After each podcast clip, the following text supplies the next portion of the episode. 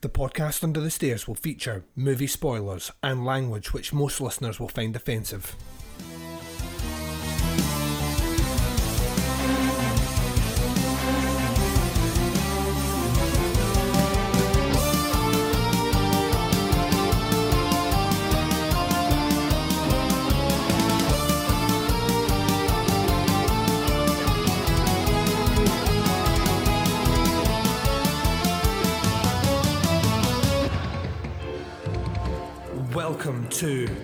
Podcast Under the Stairs. Hi, everyone, and welcome to the podcast Under the Stairs, episode number 27. I'm your host, Duncan McLeish, and well, the planets have aligned. They've all, they've all come together. It's the end of the world, guys. Hell has frozen over. Um, and who better to share this momentous apocalyptic moment than none other than my uh, former co-host and very good friend, the Gaslight Graham Humphrey. How you doing, Graham? I'm good. This is a bit weird being in the same room and recording this here. This is this is odd. I'm used to you just being a voice on Skype. I'm thinking, I'm thinking, what we should have done at the start is hired a room. We're recording, or, or bought, I bought our recording studio. If we'd had the budget, Aye, obviously, aye. yeah, we could have started might- a Kickstarter Might have that. been a bit difficult with us being in different countries at the time, but That, yeah, if we, we, we what we could have done we is could have got somewhere that was like halfway between Glasgow and London. we could have, we could have travelled for it, Aye. or develop the device using the fly, Aye, and then put one where you were and one where I was. aye. And And, then, then- speak into the things, and, and our voice would teleport through from one see each side other to the other. side. Hello. Um, uh, yeah. So, um, Graham, you have been away for a while. Um, obviously, it was uh, we posted on the Facebook page that you were you were going to do a bit of travelling, and of course there were some distraught listeners out there who had. Um, I Heart Graham t-shirts uh, made up because you were like the favourite. You were the favourite Who, on Baz, the show. aye? Baz. It was all Baz. Baz wore that t-shirt. Baz still wears that t-shirt. I've got one that says "I heart Baz," but the heart's his face. it's a big dent in his bald head to make the thing. Sorry, Baz. Um, but yeah, uh, so I, I was going to say since the last time I've officially spoken to you in podcast capacity because we, we chat back and forth anyway. Um, tell us a lot about your about your travels. So where did you go? What did you get up to? Um, obviously, I, I don't want a on day one. I mean, I don't want anything like that. But you can give us a wee bit of a, a plot what? Synopsis. I actually, I actually kept like a daily sort of blog on what I've been doing, just so that like sort of you know, because obviously my memory only lasts about seven minutes. yeah. So you know, like when by the time December comes around, someone says, you know, what what did you get up to in the states? And I'm like, uh, oh, I remember that. Um, yeah, no, we um, I flew out to LA, met my mate out in LA. Apparently, the hostel we were staying in is haunted. Fucking, di- how di- did you not know di- I didn't know that until after like after we'd left. Apparently, like there's there's video footage of like some bird who was in a lift acting all weird and everything like that, and then she disappeared, and then they like found her body in like the water tanks like a few days later. What the fuck? But it was all locked and everything like that, so they kind of figured out like how she get in there and everything. Fucking mad. If She- I'd known that shit, man, I would have gone. I would have gone investigating it. and It would have been like the innkeepers. Keepers, I was going to- shat myself. But uh, you went up to that piano and it starts playing. Exactly. Aye, well, there, yeah, there was fuck certain, that. there was no fucking piano in this place, man. I can tell you that much. There was a fucking bed and that was it. But uh, yeah, so we went out to LA, went to Universal Studios, went in the Jurassic Park ride. I cried.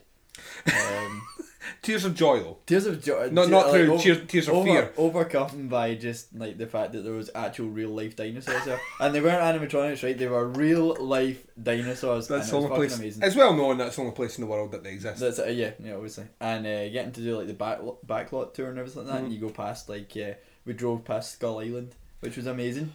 It oh, was cool fucking as amazing. Aye, it was so badass. And uh, and then there was like the cars from Jurassic Park and all that type of stuff there. That was amazing. And one of those mad Dilophosaurus guys with the fan thing spat at me. It was pretty Spy awesome. you, but he didn't melt or die. No, he got water on my camera, so I punched him in the mouth. But um, because that's how you deal with dinosaurs. Oh, Glasgow rules. enough of that. That's why there's no gla- uh, that's There's why no there's no dinosaurs in Glasgow. Glasgow. It's so Yeah. that they were all malkied to death. exactly.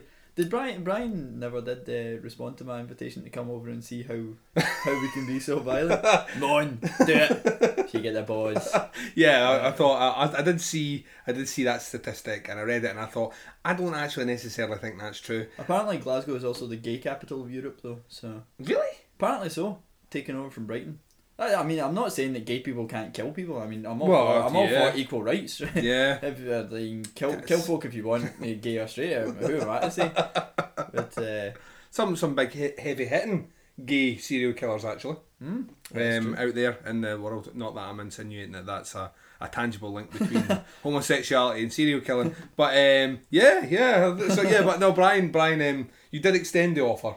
Um, the, the offer did come across as slightly threatening though, um, and I don't know if he would necessarily want to come to what I'd just been told was one of the most violent places in the whole of Europe, fine, and, a, and an invitation which sounded slightly threatening. It's- fine, nothing will happen to you. Honest. no big deal. Um, aye. Anyway, getting back on on track here, Mhm. and then we did Vegas. That was amazing. Met Siegfried. You Of did. Siegfried and Roy. You you did. just you did. kicking about and in. 'Cause that's uh, what they do. Aye, obviously. Like, he was there in a mad fucking velvet pimp suit. It was fucking amazing, man. Best guy ever. He wouldn't shut up. Like, he just kept talking to us, and I was like, mate, I don't care. I was about to say, did you understand him? He's got a kind of. Is he not the one? Is he the one with the freaky accent, or is it the other one? Nah, he's, he's got a weird accent. Yeah, Yeah, I, I don't. I think it was the other one who got like mauled by a lion. That's right. One of their prized tamed lions took a took a dislike. Took to a chunk at his Oh, this is the thing, right? Think about it. Like, you see, if you have a dog, right, and you, like, I've got two. I've got two. You've, you've just been downstairs. You've just seen the two That's no way to, to refer Yeah. to your wife. Don't listen to him, Corey. yeah, she doesn't listen to this anyway. Uh, but um, uh, you've, you've in met that case, I'll tell her these biscuits are shite. um, but you know, if a dog's unhappy, you know, you're annoyed. that's the worst thing it's going to do is maybe bark, growl, and snarl at you. If a tiger's unhappy, it's going to maul you. You know what I mean? It's gonna There's fuck no, you up, man. Aye, There's, of there's, no getting around it. It's like that old adage, you know, you mess with the bull, get the horns. Um, you- Speaking of which, I did touch a bull's balls in New York. right, we're going to get onto New York, but I, I, I'm intrigued. Alright. I'm hoping that it was some part of some ritual to to give you good luck or It something. was that or- big like brass bull thing. in Oh New yeah, yeah, yeah. Aye, apparently you're supposed to touch his snout or something, but I just touched his balls because they were there. They were in my face. And the front the front end had millions of tourists on it, and the back end was just being ignored. So I just just copped the feel. the back end was being ignored. Oh, Poor guy, man. Everyone was like rubbing his nose and everything. that. It's like you know what? I'm gonna give this guy some. Like, Okay, do the old classic reach around. exactly. I've come to his tough. The re- the least I can do is rub his balls. Well, there you go. I can just say right now, in the last 13 official episodes of the podcast Under the Stairs, I can't remember actually ever talking about Bill's testicles. Um, and that sort of thing only happens when Graham's on here. I, I get the feeling this is going to be a different sort of podcast, and I'm down with that. I'm ready to ride this roller coaster. I'm not calling Graham a roller coaster, and there shall be no riding. But um. I, oh, sorry. Well, maybe later. uh, you just, but you did badmouth my biscuits, so fuck you. Um, anyway, it wasn't you that bought them. wasn't me that bought the biscuits. Corinne that bought Uh, them. Corinne bought the biscuits. Um, yeah, so so you did. Uh, you went out to um, Vegas. You Yep. met Siegfried. Did Did you gamble got- any? no, but I did get my CSI diploma. Your CSI diploma.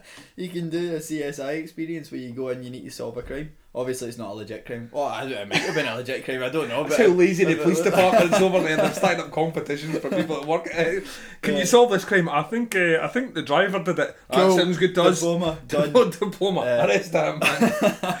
uh, yeah, you go through and it's all like you, you go through, you examine the crime screen. It's crime screen. Crime, Crime- that's even better. I want to say there should be a film called Cri- Crimes. I can't even Crime say. it. screen. Uh, so you go in, you, you examine the crime scene, you take notes and everything like that. You go through uh, DNA, you go through evidence, you do go through autopsy and all this type That of sounds fucking and- amazing. And it's fucking awesome, man. Like they pretty much tell you the answer. Ah, doesn't But matter. it's, it's amazing, man, and it's like you know you're like having a video conversation with Grissom and all this type of stuff.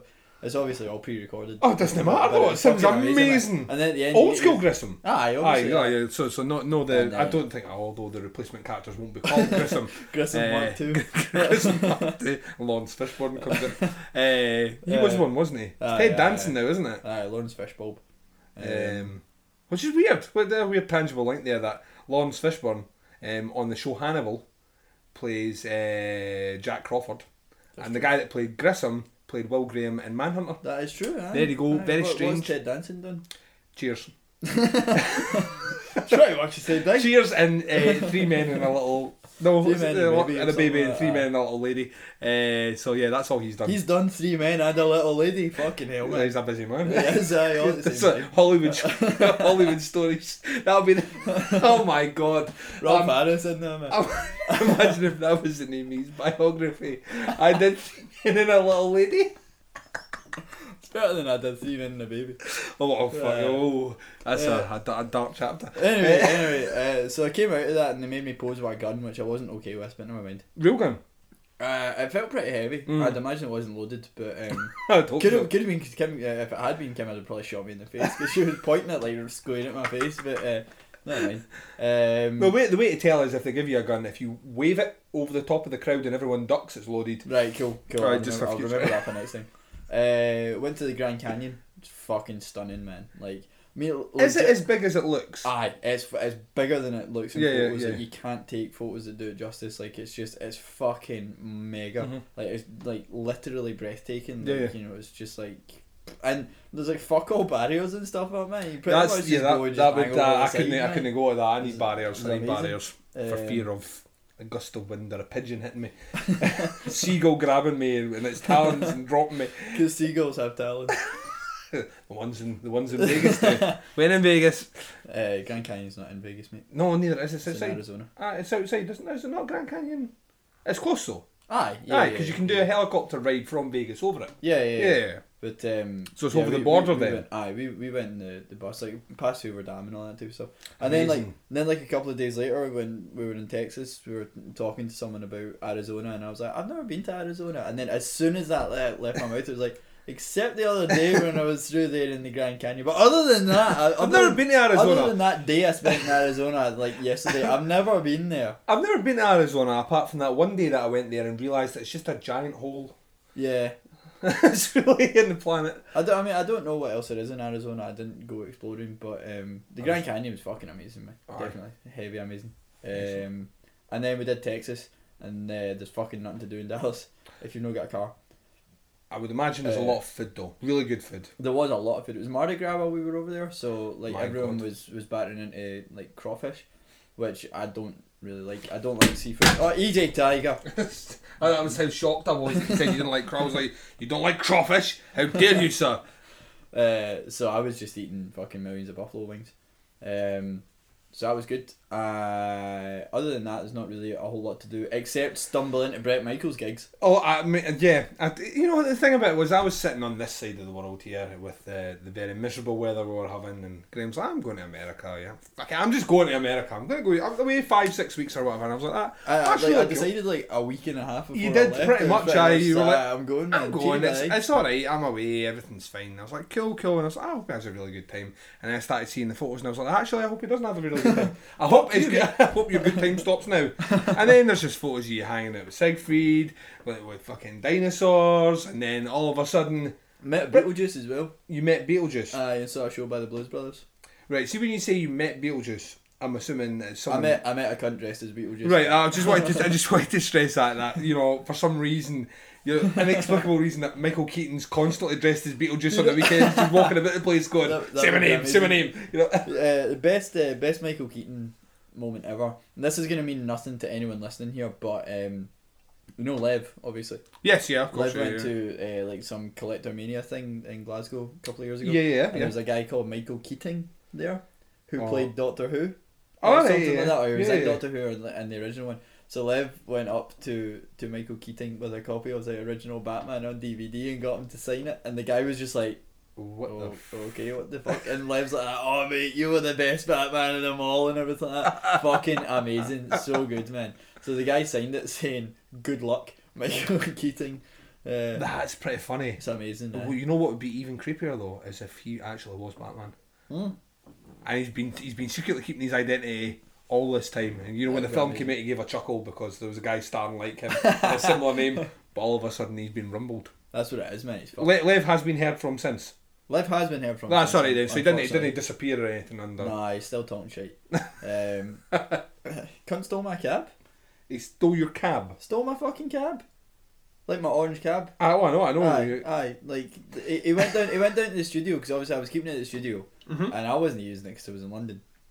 But uh, so he went down to the studio and uh, or he phoned he phoned he phoned Yorgo and said like can we come in and get it and George was like well obviously you need to run it by Graham first and he was like ah he said it's And fine." Graham says it's So fine. he just fucking showed up and took it out of the studio, and uh, like the first I heard it was like when I went to see them one night and they were using my fucking cab. Dicks. He's like looking at it going, that cab looks familiar. Exactly. Not like I've said he doesn't like orange. Why does it say Graham Humphrey on the side? Why does it have an outline of the penis that I drew on it? The fuck? Uh, anyway, that's that's a side side note. Lev, if you listen to this, fuck you.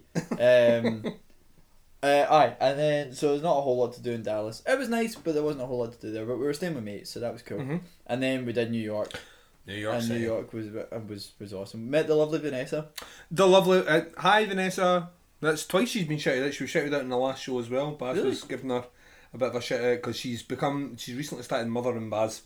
Um, Why is she on- not mothering me? Although she did buy me chocolate when I was there. Well, Well- I'm, I'm, this is still a slight grey area. She brought chocolate and then left it on the table.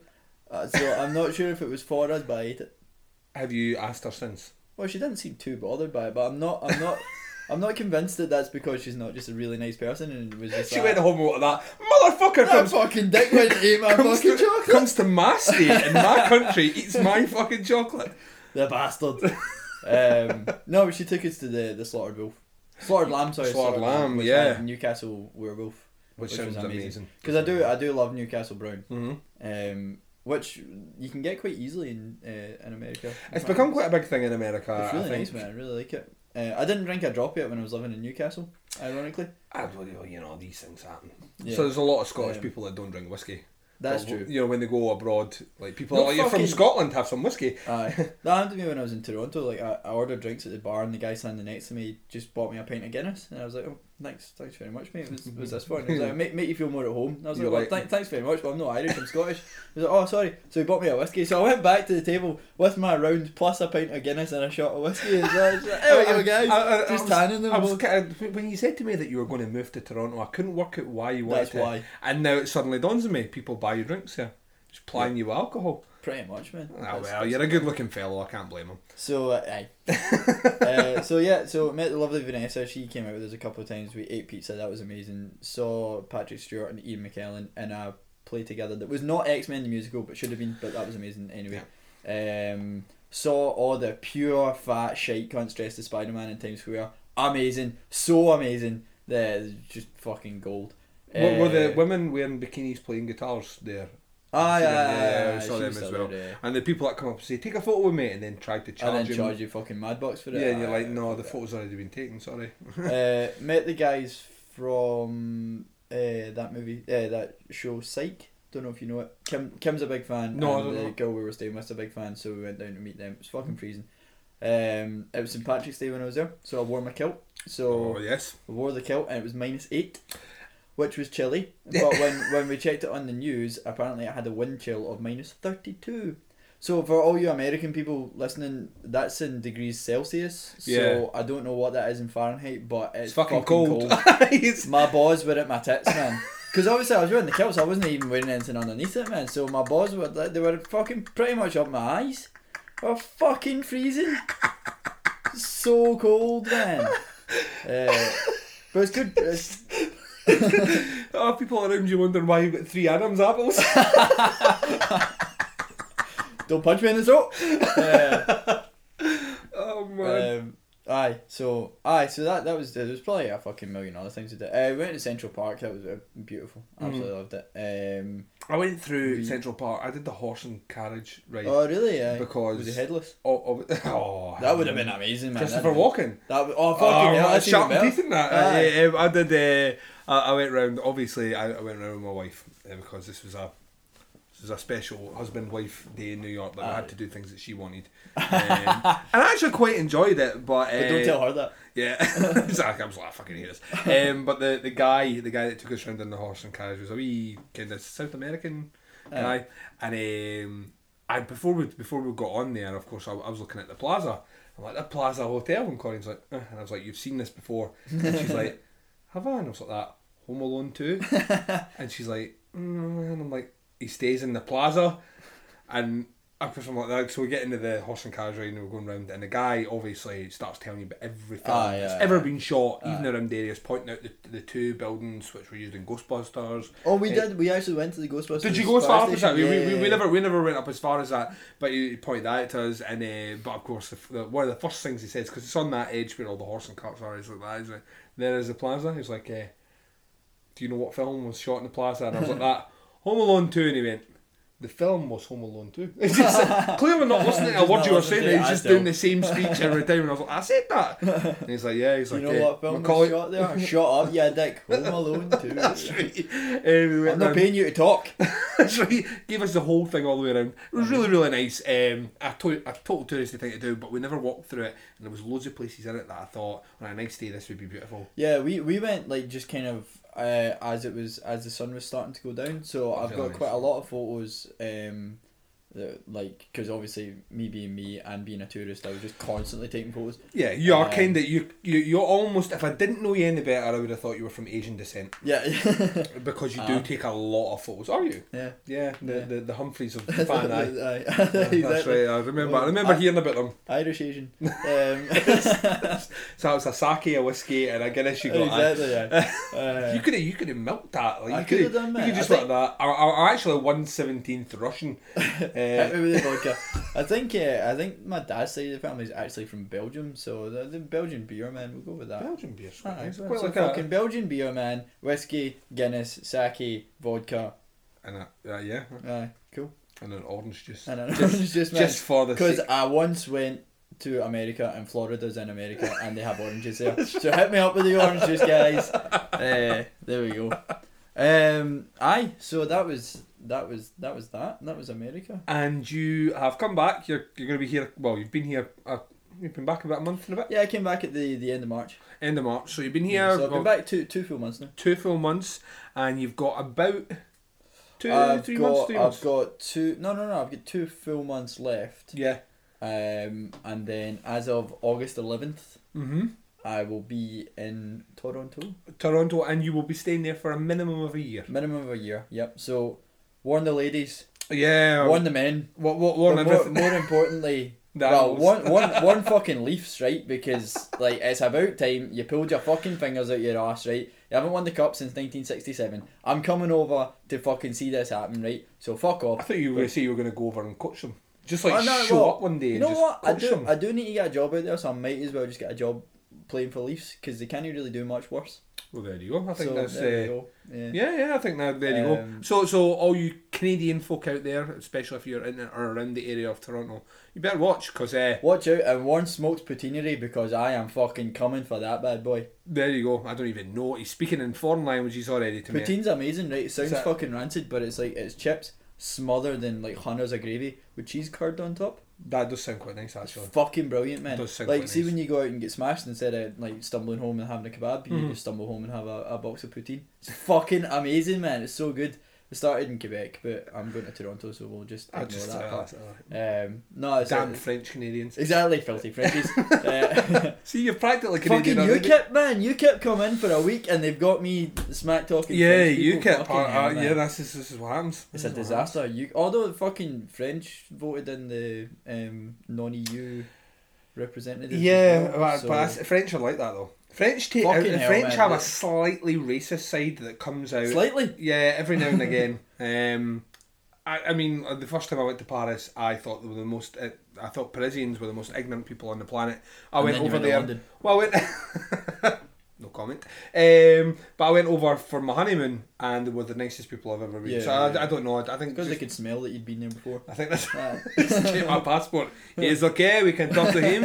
Um, so yeah, so you're going over there, and uh, I'm going over there to fucking escape UKIP, right? I don't think we can. I know. I don't. We, we, we don't really have a whole lot of listeners in the UK here, so we don't want to get too political. And Yeah. also, in case anyone listening does, uh, you know, support UKIP, we don't want to scare them off. But if you do, fuck you.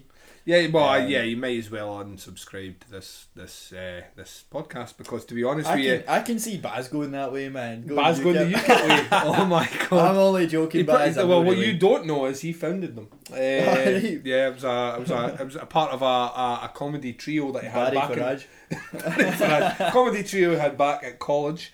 Um, when he went to uni, took a bit more of a thing. He disassociated himself from the party, and it's, it's grown since then. So he's the man behind it all. Big Baz UKIP. Uh, but no, uh, yeah. So I, I'm. I mean, obviously, I will miss you, but You come you're visit, man. You come I, like, You're not that far away in terms like of. see see in terms of actual travel time. Mhm. Like see if you'd driven to London to come visit me. Yeah. It would have taken like eight nine hours, right? Yes. See you fly over to Toronto takes like nine ten hours. So it's about, oh, that's So really. like yeah, I mean obviously it's a flight and you know you can't just jump in the car and drive back home, Yeah, yeah, which yeah. is what I did. But Yeah. um, you know, but fuck it, man, I'll swim it. I was going to say as well. Um, I mean, slight time difference, but there's nothing stopping you coming back to give us a check in every now and Aye, again. obviously. And you'll be able to see films well in advance of myself. Well, yes and no because the fucking problem, right? We were in we were in New York, right? yeah, yeah, Which is where Captain America is set. yes. And it came out in the UK first. Uh, that seems to happen quite a lot in the Marvel things. Yeah. For some reason, I don't Yeah. know why Thor they. obviously came out first here because it was shot in London. Yes. Although you know what, right? This fucking did my tits in, right? is this? This this isn't is- going to be the, the, the underground. Aye, it is. It's fucking. It's unacceptable. Right? It's bullshit. Right? He fucking. He fucking t- transports or teleports. I can't remember what it is. Right? I, I watched the movie on the flight over to LA. Right? Oh, so you were And so- angry on that flight? and so it was Air Air New Zealand that we were flying over with. So it was this poor Kiwi bastard sitting next to me who's like you know traveling from fucking London back to um, New Zealand, which is a hell of a flight. Uh, they didn't even stop in LA. They just kept me out. Um, but uh, so so like we were sitting in the four seats in the middle, and he was Uh-huh. on one end and I was on the other, and there was, there was no one between us. But I'm, so I'm watching Thor, and he teleports or transports or whatever the fuck it was. I can't. I, I wasn't really enjoying it that much anyway. And he ends up in fucking Charing Cross Station, right? yes. Just as a tube pulls in and the doors open, and he says to this woman, "How do I get to Greenwich?" And she says, "Get on this train and go two stops." Right. Well, first of all, right, there's no Greenwich station. There's North Greenwich, but North Greenwich is not Greenwich, right? Second, North Greenwich is on the fucking Jubilee line. They were on the Central line, right? So what should what should have happened is you need to get on this train and go. Probably your quickest route's gonna go gonna be to go to Leicester Square and then jump on the Piccadilly line from there and then go one stop and then go to Green Park and then go on the Jubilee line, go to North Greenwich and then when you get off there you need to go on a couple of buses. But if you go down there, you should be able to get there within about an hour or so. No, two stops this way. Fuck off, Thor. And saying that though, Thor is a, a, a mythical. It was set in London, right? They were fucking nah, bullshit, man. But anyway, so I was so fucking beeling that uh, American people beeling is like being really angry. Um, so I was fucking beeling, and like uh, the guy next to me could see that I was agitated. He was like, "What's up?" And I had this whole spiel to him, and he just kind of went. Alright. he just put his headphones back on and was like, What the fuck, man? Trust me to get stuck behind beside the psycho on the plane, The angry Scottish bastard, man. living up to some stereotypes here. Yep.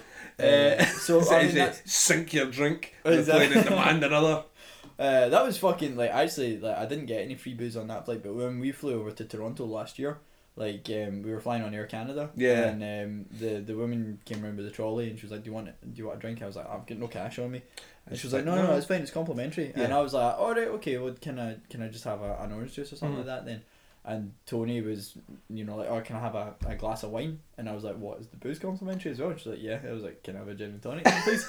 and then like every time she went past, I was like. No, gin and tonic. I was fucking smashed by the time we got there, It's man. the it's the best thing about It's so like good. full on long hair, uh, long haired, long haired, Long haired flight attendants. long haired flight attendants will give you free alcohol. The short haired ones, bitches. I know.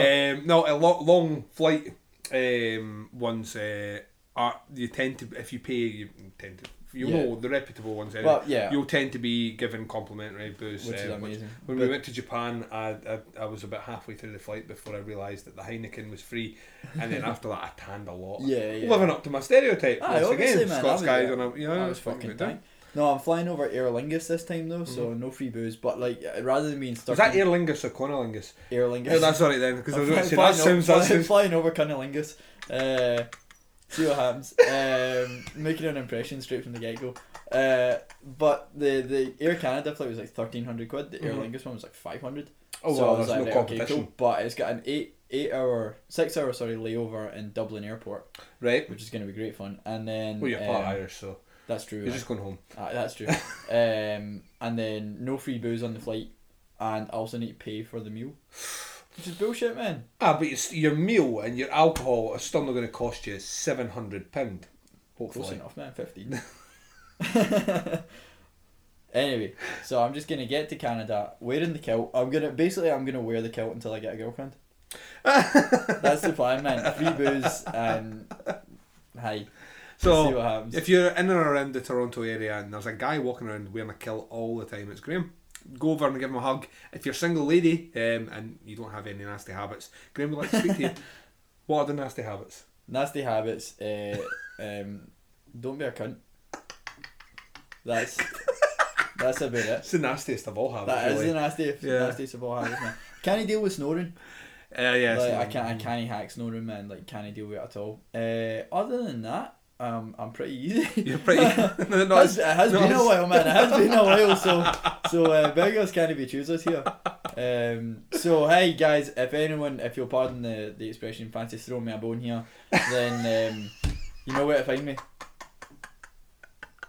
Oh See the God. podcast. See when I left it, right? It Yeah. took it got so much uh, high highbrow or like so much more highbrow, and now I've come back on, and we've instantly been talking about Bill's balls, uh, fucking me getting shagged, uh, It's scary how easy I've slid back into it though. easy tiger. hey, oh, Well, that's not the type of shagging I was talking about. Yeah, so um, this seems like an appropriate bit to cut out. Um, when we return, we're going to be doing some news stories. There's three stories we're going to talk about. So we're going to be right back after. none of which involve me shagging. None of them, unfortunately. It's uh, unfortunately this bit might have to be a bit more serious, which I don't know. If I'm- yeah, that's what I thought. Um, so I'll put a time code up. People can skip ahead to the time. So, fucking fuck the news. Uh, right, so we're going to be right back after this break.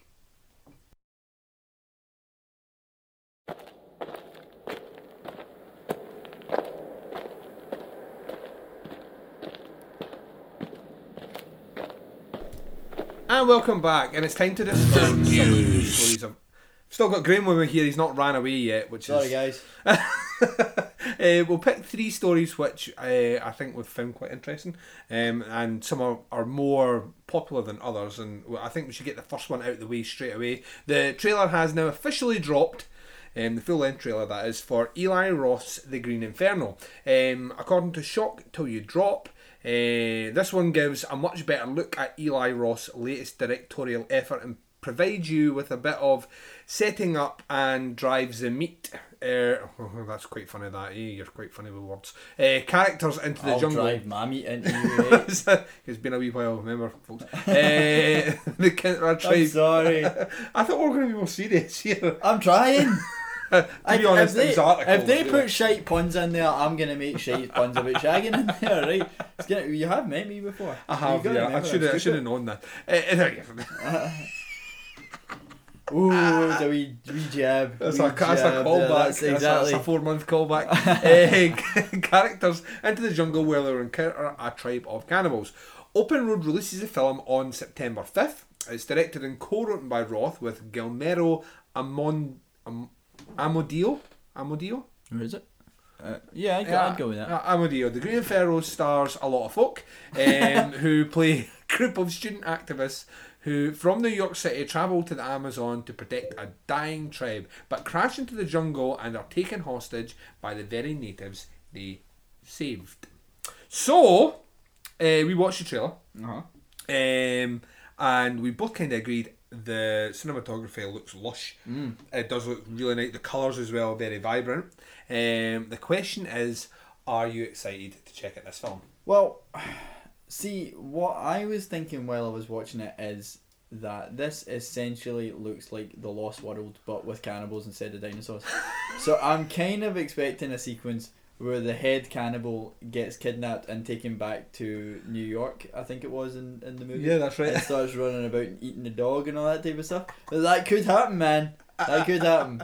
and I would be fine with it. Um, it, loo- it looks okay. I'll probably watch it. Um, it looks like it could be quite a cool idea. Mhm. Um, you know, like you're saying, it looks. It looks excellent. stunning. I think that's the thing. I think, And but we also said that Eli Roth never had a problem in that capacity. yeah, yeah. And then you know the like the tribe obviously being a, a legitimate tribe and everything like that. I think that'll be quite cool. Mhm. Whether or not it'll actually be any good is a different matter. Yeah. I've never been a big fan of cannibal movies. Yeah. Um, I, unlike Baz, I don't think Cannibal Holocaust was real, but I just didn't really enjoy it at all. Like I'm just, I don't know. It's a rough watch, I think, though. I think I- it's a, I it's just- a the- difficult the, the, watch. the idea of cannibals just kind of like I don't know, like with with vampires it's kind of one thing, Mhm. and with zombies it's kind of one thing, but Mhm. With cannibals I just kind of I know that cannibalism is a legitimate thing, obviously, yeah. but I just kind of always struggled to get my head into the place where I could sort of believe that it's likely to to happen Aye. in the way that it does in movies. You know, Yeah, where yeah, you just yeah. fucking sit down and start eating your feet. Yeah, yeah. Um, like this little piggy went, ow! I just Um, thought I was getting a foot massage. next thing I know, three three toes were in my mouth, and not in a sexual way. Oh fucking hell, that's another bad habit. I'm not alright with that. Fucking keep your fucking feet away from my mouth. Skanky boots. Uh, oh, that, No was a, that, was a wee, that was a wee pun there. Ska- oh, Skanky bu- bu- boots. bu- Way. Uh, So yeah, I, I, I know what you mean. I'm. It's never been a a, a firm favourite subgenre of horror. Yeah. Although in saying that, I did check out "We Are What We Are" last year by um, Jim Mickle, and it deals with cannibalism, but it deals with it in the Oh, background. right. Aye, yeah, it's, yeah. The, the whole premise of the film is that you have a film that has uh, a family that's been built up on tradition. The tradition happens to be cannibalism, but it's how the new generation moving up feel about it. Um, and that's the primary driving force, and cannibalism is in the we background. started that in Scotland with Sawney Bean. Come on now. Yes, we did. In fact, funny you mention that. The Baz, who we've been talking about there, watched a film based on that. That character. Oh yeah, I've never seen I've it. Seen, I've seen the trailer for it. It looked fucking terrible. Well, I think I said it wasn't the best film, but uh, he, I, he started watching it. And funnily enough, he saw it the night before he watched Cannibal uh, oh, Holocaust. right, right, right, right. Completely different experience. Aye. Uh, Sonny, Bean, Sawney Bean's at the uh, Edinburgh Dungeon, but Oh yeah, but he's dead though. no, that's him. That's how he stays so, so useful. He, he, he eats flesh. That's, that's Charlie's secret, man. he's been eating other bands. Fucking hell, if Charlie hears me say that, man, He'll he'll kill, me. you. I don't think he's Fucking ever listened to it, but he might. My- That's why you're moving, isn't it? One, aye. One time I, I looked at Charlie's profile on Facebook and my laptop got a virus where it just kept building muscle mass. Charlie is this guy in Glasgow who's like the size of six guys. He's just fucking. He's real life Wolverine to anyone listening. There you He's go. fucking terrifying. So back on topic here. Uh, yeah, so I, I, I'm interested to check it out. We've had this conversation before. I think between the two of us, we only really think that Eli Roth had one good film. The other two have been. Do we? Yeah, well, you liked Hostel, did you not? No. Did you not at all? I always try and convince myself that I like Hostel, and, thought then, and then. I watch it, and it's like, yeah. See, I really like Hostel. I think Hostel has, I think Hostel at least has a purpose and a message, even though like uh, ca- I, most of his films are dogged with this claim that there's a very frat boy mentality, and I can see where that's coming from. In the case of Hostel, there's a reason for that frat boy mentality. I've just never found that in any of his other films. I Yeah, thought, yeah, yeah. I thought, um, like. It, the people were very quick after Hostel to basically say that you know he was the next big thing in horror. He was going to be the next big director. And the reason they did that was because the the master class were, were getting old. Your Yeah, yeah, Cravens, yeah. your Carpenters, um, your uh, Argentos and stuff like that, Romeros. They were all getting to a certain age where none of them had really put out anything, Mm. with the exception maybe of Craven. Um, but, but even then, Scream Three had come out, and Scream Three was an Scream atrocity. was fucking Um, heinous, yeah, man. so Scream Four was actually alright. I told you I changed my I changed my opinion on that after Did you? appearing on the Skeleton Crew because I watched it at the cinema and I remember seeing it at the cinema and just going, no, fucking you know, getting really angry and um, I'd never I never went back to it after that and then I sat down and watched it and I realised how much fucking fun that film is Yeah, I, I really and it is it's Yeah. legitimately a fun movie. It's not it's not going to ever recapture the like the the spirit of the first one. Yeah, even yeah, the yeah. second one maybe to an extent, but um, in fact, but in terms of my ratings, I think I rated them one I four. would go one, four, two, three. That's what I did Yeah. at the end. And when I when I spoke to you, I said it was going to be one, two, four, three. So I changed them Four around. threes, fuck. Oh. Did I tell you that I, I nearly broke through a like um bus station because I was trying to steal the poster for Scream Four that was just out was next to my uni building. No. it didn't work. I couldn't get through to it, but I was trying to steal the poster for it. But yeah, I think um, I from- from that old kind of school of directors. I think it was very Hollywood were looking at someone that they could basically say this is a new. Yeah, yeah, yeah. They kind of almost carry the torch, and unfortunately, I think a lot of a lot of that was shoved on Eli Roth, and obviously I had friends like Tarantino and that that were Yeah, yeah, championing him, and um, I think that maybe unnecessarily made us expect too much from him. Mm. Um, I mean, this film looks all right. I've said before, I think that I'm, I think probably the best cannibal film that ever has been made is Cannibal Holocaust, but it's not an easy watch, Mm. and they probably took it as far as they can within the Mm. the genre, even though it is found footage. I think that they, they nail a lot of it correct. Mm. Um, not necessarily in what actually happens in cannibalism. I just think the, the feel of how a horror film containing cannibals should feel. I think they they've done that, and obviously this is this is heavily influenced the work here because Green Inferno is the quote in Yeah, Cannibal yeah, Holocaust. yeah. Now he's making a film called Green Yeah, Inferno, yeah. and it's a similar premise. It's a group of film. Well, in the case of this, one, it's not filmmakers. It's a group of uh, it's- humanitarians, but um, it's a similar sort of idea going Did to it- the remote Did area you and all get this. the director of Cannibal Holocaust on set at one point? Like, Deodato? Ah, yeah. Is, he, Um, is he not like making a cameo in it or funny. something like that? I have a. St- this is really weird. This is really weird because I was chatting to the artist Graham Humphreys. Oh yeah, uh, yeah, the, yeah, the guy who has very, very, very. It was a wee bit freaky because when I introduced him, I wanted to say the ghastly Graham Humphreys, and I thought I don't know this guy. Oh man, you Um, should have just got me in on that. I should have just it. That would have been I, when I went Graham. You would have been like aye, and he would have been aye, and I would have been like eh. I don't think he just said aye. No, he, no, he would do. Hello. Um, he doesn't talk like that. Graham, if you're listening, I'm sorry, because he'll be coming back on at some point. So maybe I should. Get Oh, him you gotta get me on. Yeah, yeah, that, that, one, that'd, be, be amazing. That'll be a total head fuck for me. It will be, yeah. Um, but yeah, um, he, what he'd said is he'd attended some Italian horror film festival in England, which sounded amazing. And Deodato was there doing talks on his films and all the rest. And he said he was asked about the Green Inferno, and um, he seemed less than keen Oh really? about Yeah. it. Um, I think basically, I think he said that. I think maybe there was a degree of him being um, arrogant. I don't know, but he basically said along the lines of, you know, um, good luck following my film. And I kind of, I kind of felt the same way. I thought, you know, that Aye. film came out in 1980, and I still don't think anyone could really top Aye. it because you can't do what he did now. Yeah. It's a different yeah. world. So, I'm, um, I'm alright with that. To be honest. uh, to be honest with you, um, if I never see a film that does that sort of thing again, I would be a happy. I'm happy not man. alright with watching movies where people have legitimately killed animals on screen. Yeah, yeah. For you know fucking. for, for, for the for, for the sole purpose of making, making you a movie, believe, aye, yeah, make yeah, you yeah. believe that the human violence is real, because that's what it's there for. They could have made that film without it. Aye. Um, I mean, and some of the, some of the special effects of them actually killing humans, like the guy, the bit where the guy chops the other guy's dick off, looked real. So it's not as if they had special effects problems. Mm. yeah, yeah, yeah. Um, but yeah, I'm, I'm with you on that one. Um, so I mean, I will go and see it. I don't know if it will get much of a cinematic release in the UK. I doubt it. Yeah, I wouldn't have thought so. No, um, so I'll It'll check be it like out. when Maniac came out. It'll get a few sites doing like late night showings of it. Yeah, and stuff. I would imagine a quick rush to something like uh, It's coming out in September. September, It'll be a Fright Fest, I'd imagine. probably. Was it Uh, not already at Fright Fest? Was it not shown at Fright Fest? Not last year. Was it not?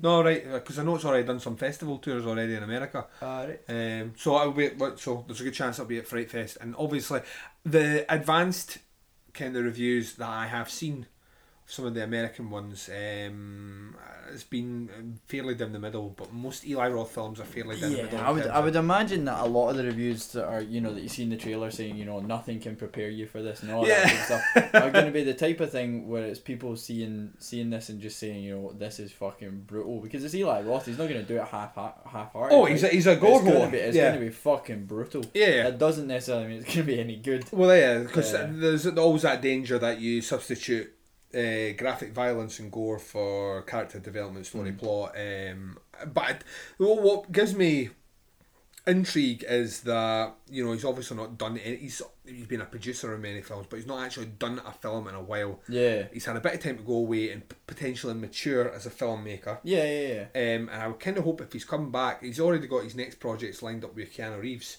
and it's also set in South America. Mm. Um, which and uh, me and Baz had talked about it before, um, and I was you know interested to see where it goes. So Keanu Reeves and Eli Roth. yeah, I thought that's a weird combination. But yeah, so I, I mean, so what we're saying is that we're we'll check it out. Aye, I'll check it out. Yeah. Um, if we both check it, we've both seen it, maybe come back and talk about it. That sounds like a good idea. So the next story we're moving on to is that the first full trailer um, for the new FX show The Strain has dropped. Um, FX has debuted the trailer for the upcoming FX series based on the novels by the great Guillermo del Toro and Chuck Hogan, who is, Hulk Hogan. who's brother of Hulk Hogan. um, uh, and then the vampire bit in hit, bit into his neck, brother. That's right.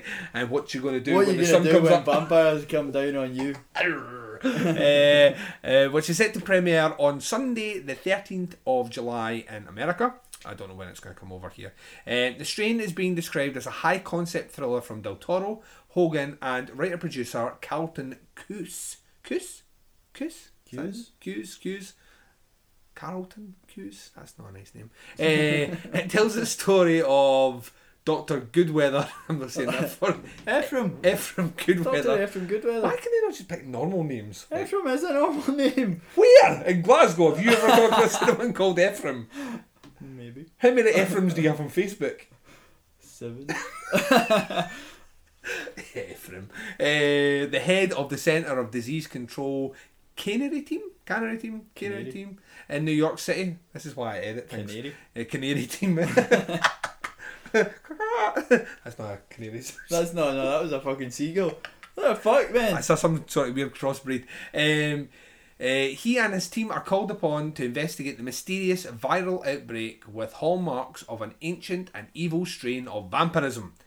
As the strain spreads, I'm F. F. F. I'm not calling It's him. short for Ephraim. I'm not calling him that. Bob. Uh, his team and How do you know it's a guy? Could be a it's woman. Bob Good. It's Bob Goodweather. Is, is Ephraim a guy or a girl's name? I have no, I thought it's a guy's name. I've got no idea, man. We'll, we'll roll it. We'll roll it a guy. Yeah, women could be called Bob. We'll call her Bobby because women could be called Bobby. Bobby. Bobby, Big Bobby. uh, as the strain spreads, Big Bobby and his team.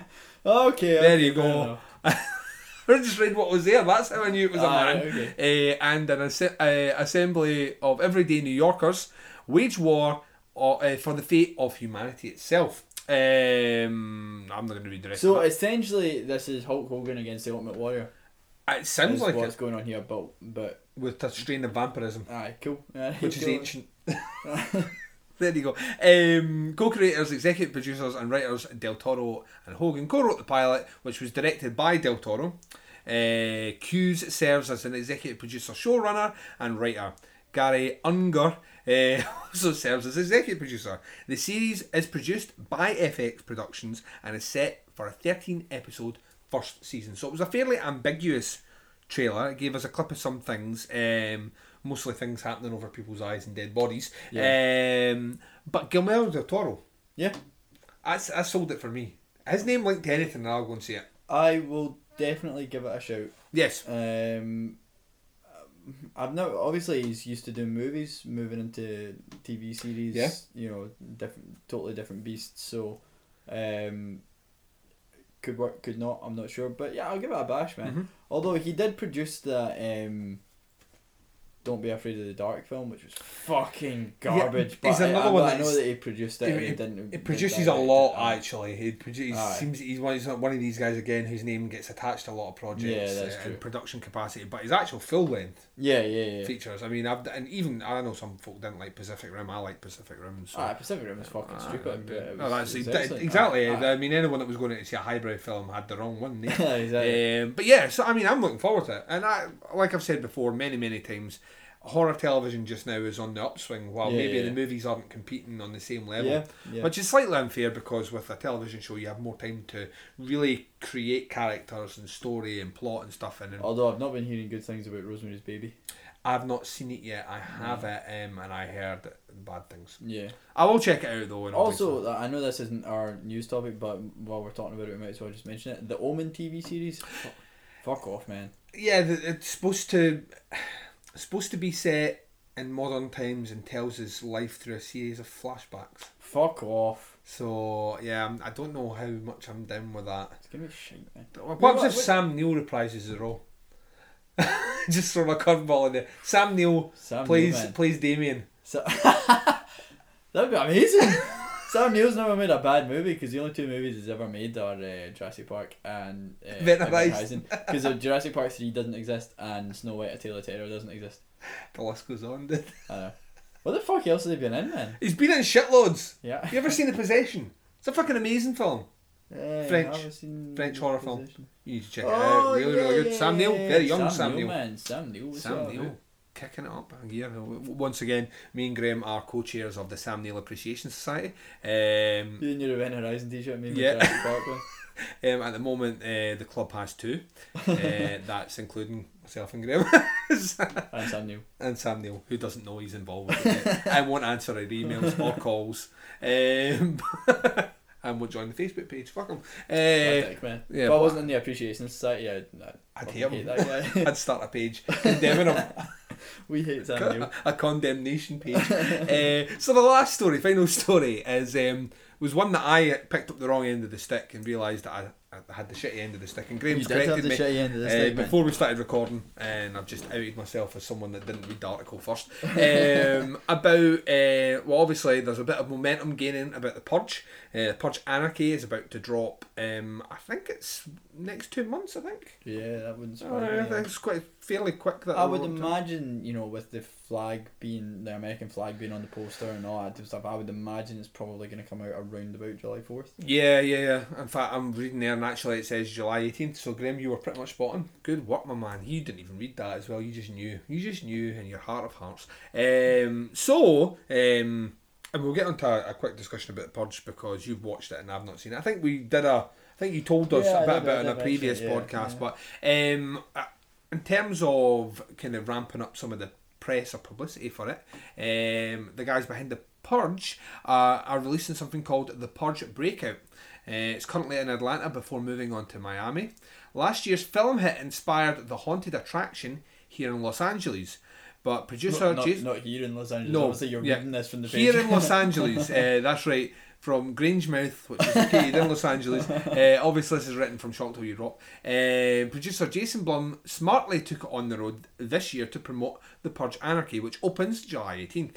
A trailer for The Purge Breakout has been whipped up, and you can watch it via the player on the article at Shock Till You Drop. Uh, it takes you inside the attraction with a few attendees who survived. A wee question mark there. uh, this experience obviously survived, or people would be getting sued. Um, come on. Uh, the Purge uh, Breakout, it's the annual Purge night where citizens across the country exercise their right of anarchy. Your group is being held captive by a demented psychopath 30 minutes before the Purge begins. Trapped in his house, groups must work together, solving a series of increasingly complicated, mind bending puzzles and As long as clues. That's all they bend. Yeah, that's.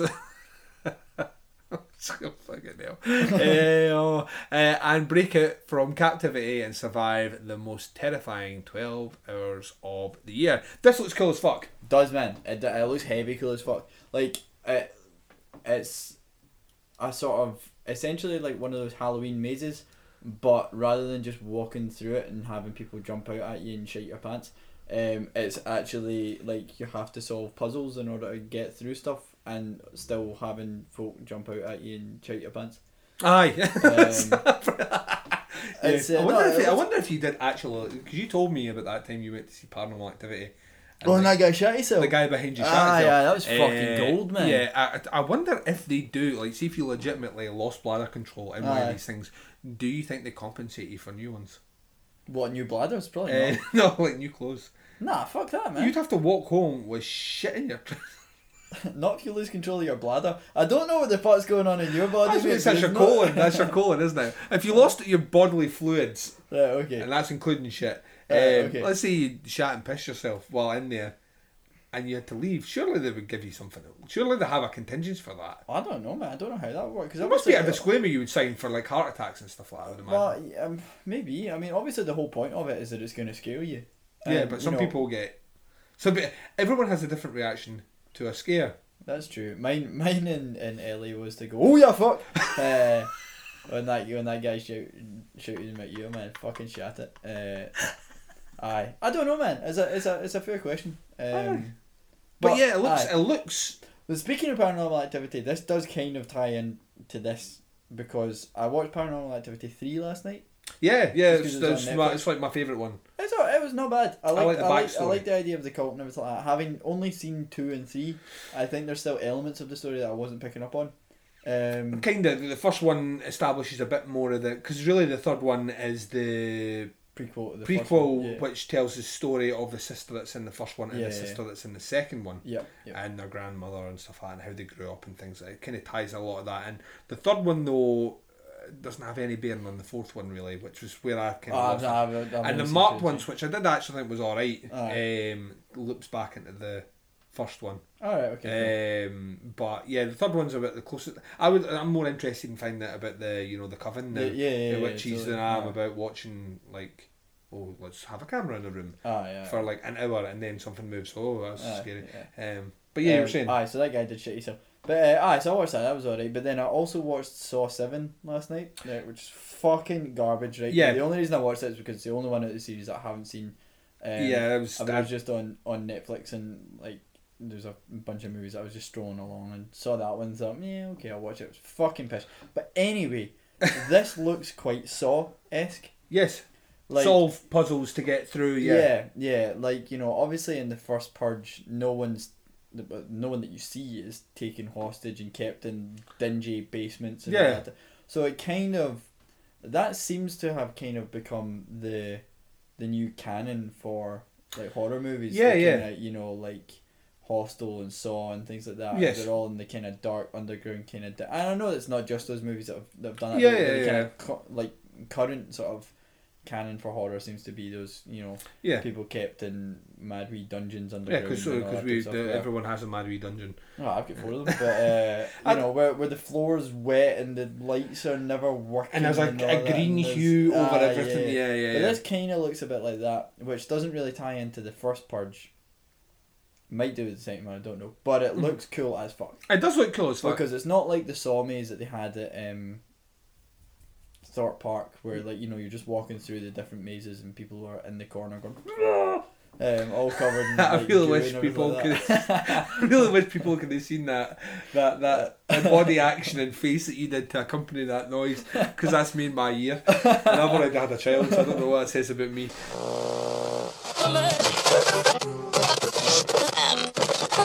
I believe in curses. I believe in demons. I believe in monsters. Do you?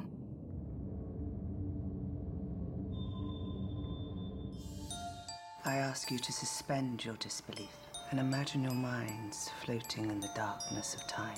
Let your imaginations be liberate and roam with me.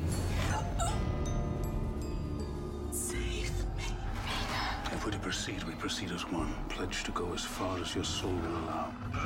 Our young doctor has a secret. I had a singular goal transmutation to an afterlife. Victor, what am I? Tell me. Things are so rarely what they seem. There was a time when I would gladly have killed you. Which of us does not have our secrets, Messiah?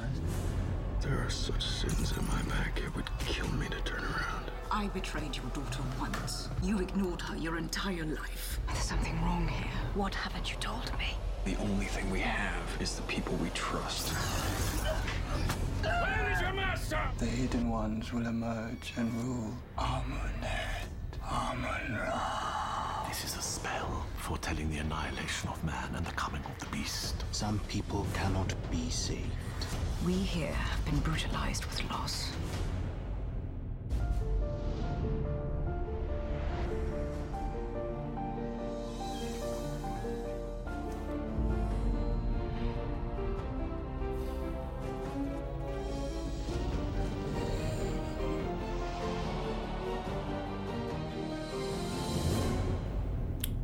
And welcome, and this is uh, well, this is quite special actually because for those that did uh, listen to some of the previous shows, and I know you listened to them, uh, you'll know that me and my main man, the Baz, trawled through.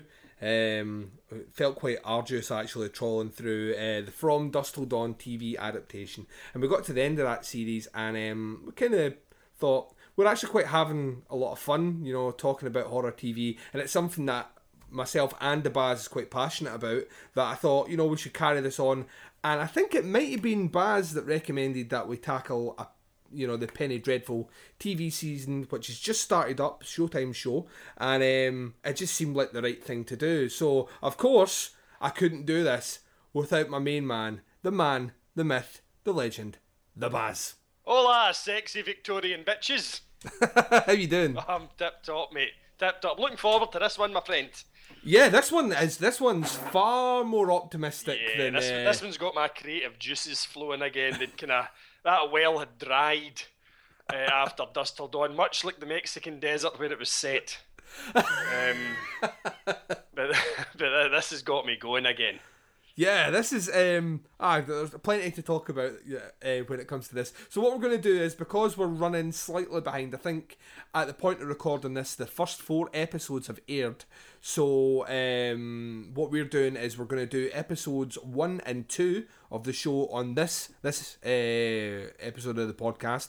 Then next week you'll get episodes three and four and then it'll probably be a fortnight, and then you'll get episodes five and six, and then we're still kind of working out between ourselves whether or not we want to do an episode, um, a podcast, or if we want to keep doing two at a time. Uh, it'll just depend how how the format is and how long the shows are coming up uh, in the we're future. Gonna, we're going to double team those bitches.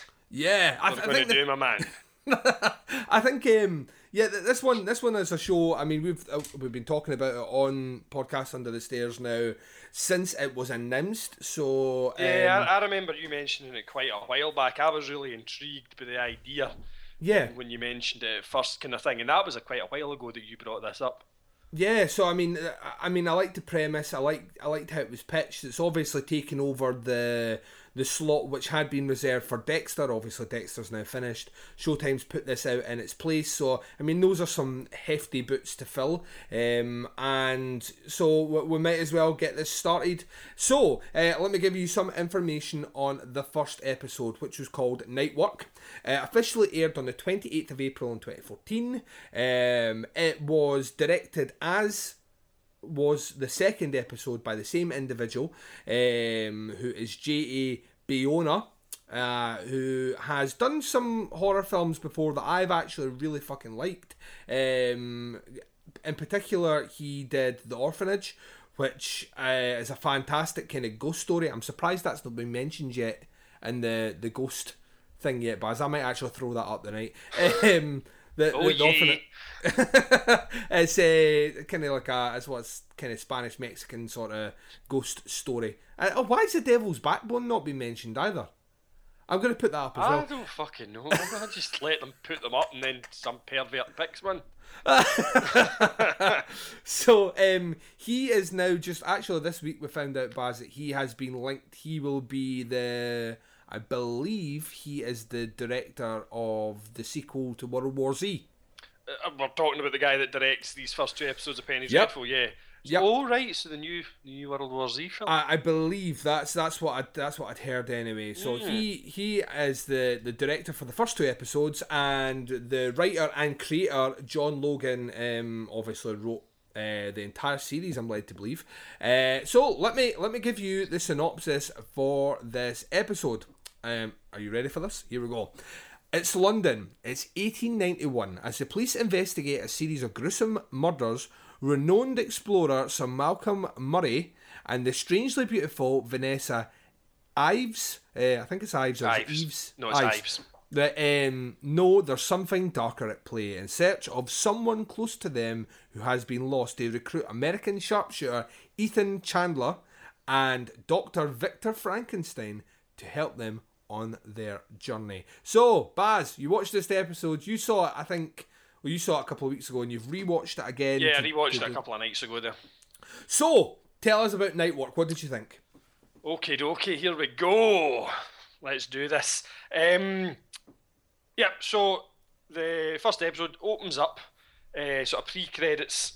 Um, there's a scene with a mother and a young girl lying in bed, Victorian setting, very dark. You can hear the weather outside and everything.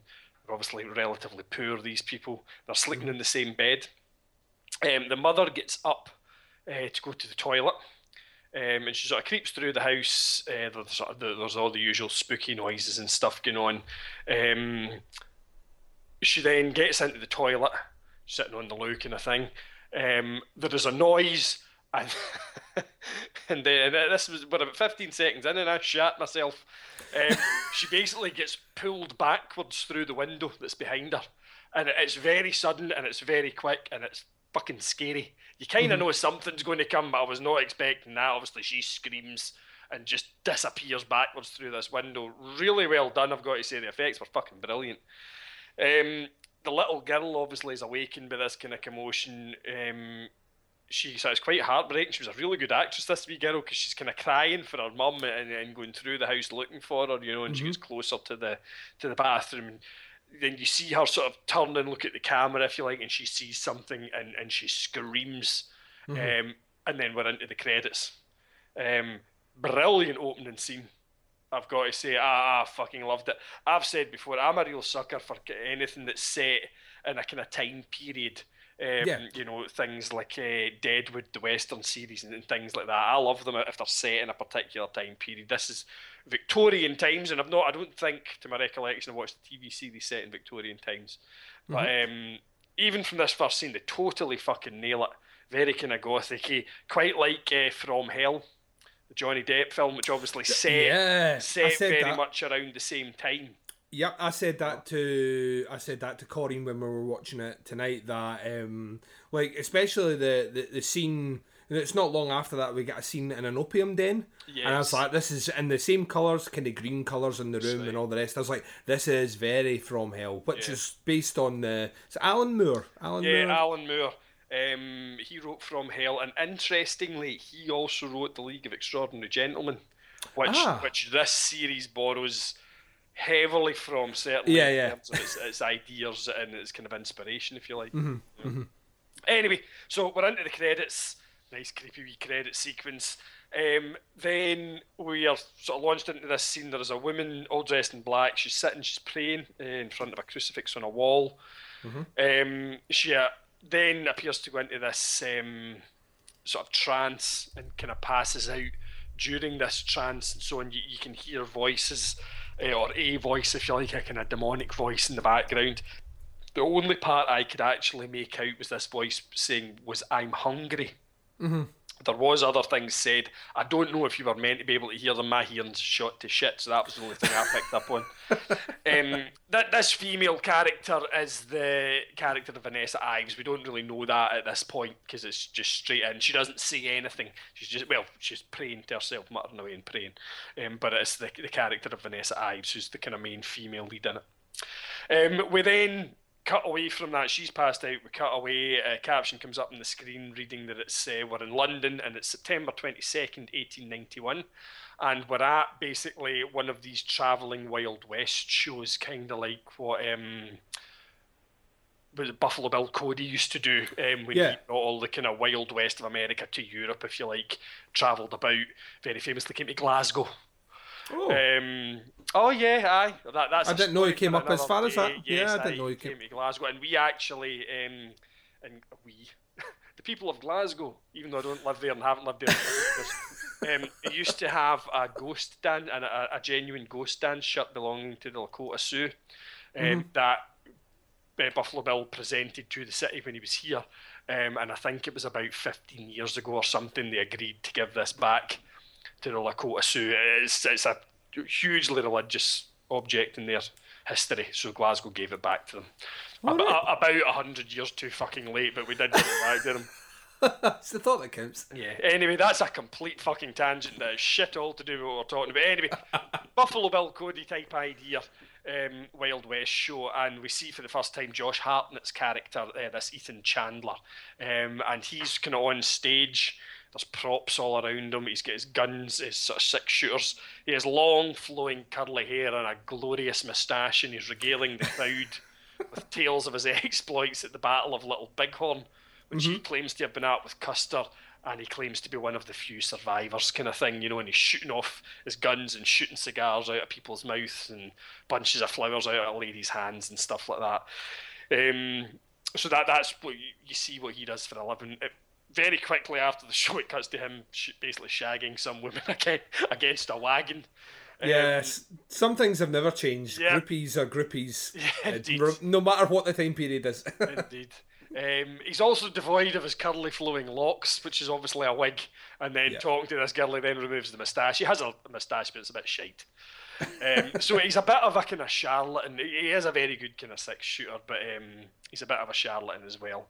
Um, he, the character of Vanessa Ives, she then she's in the crowd. Um, and after the show, and after he's finished his business with the wee lady, he's he's sitting drinking in a pub, uh, and she appears in, um, and, and starts talking to him, and she very clearly knows that he's a complete fake. You know, she says things like, "Listen, you'd have been about four at the Battle of Little Bighorn, so you Mhm. weren't fucking there." Do you know what I mean? She's like, I notice you keep your left hand hidden because it's shaking. That's because of your drink problem and all this." She's got him totally fucking sussed. Um, she then uh, states that she wants to hire him for a, a, a kind of job, if you like, but it's a very dangerous job. He needs to be adventurous, and she needs somebody that's you know handy with guns and, and not afraid to use them, kind of thing. Um, Mhm.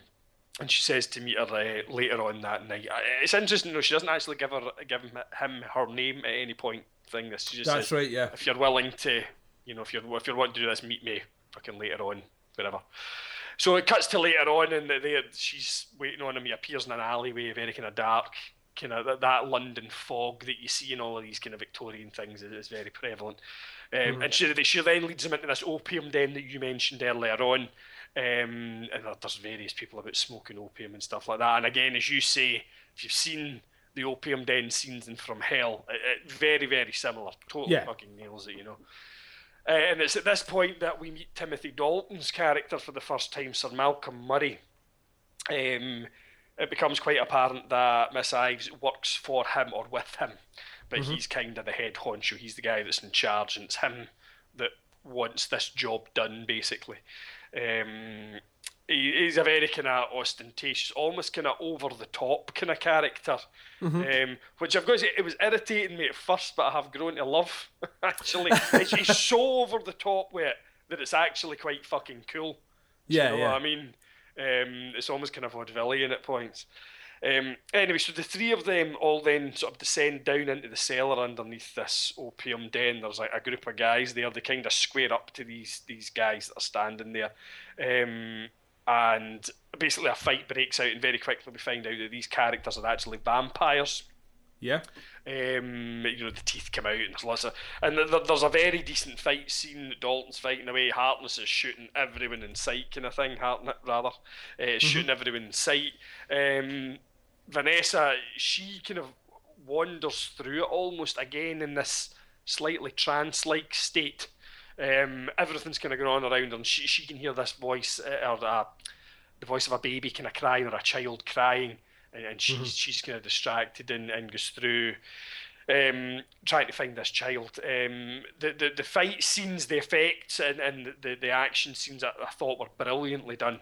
Really, really well done. There's a, a particularly immense scene where uh, there's a vampire has been shot but not killed, and it's on the ground, and it's the first time Oh, you see yeah. something kind of supernatural because it basically folds itself back over, like folds its spine completely bent double, so its feet come back down, and then Mhm. lifts itself up. That was fucking amazing. It was really That cool. was really, really cool. good. Um, they eventually managed to take them down by sort of shooting them in the head and fucking stabbing them and various things going.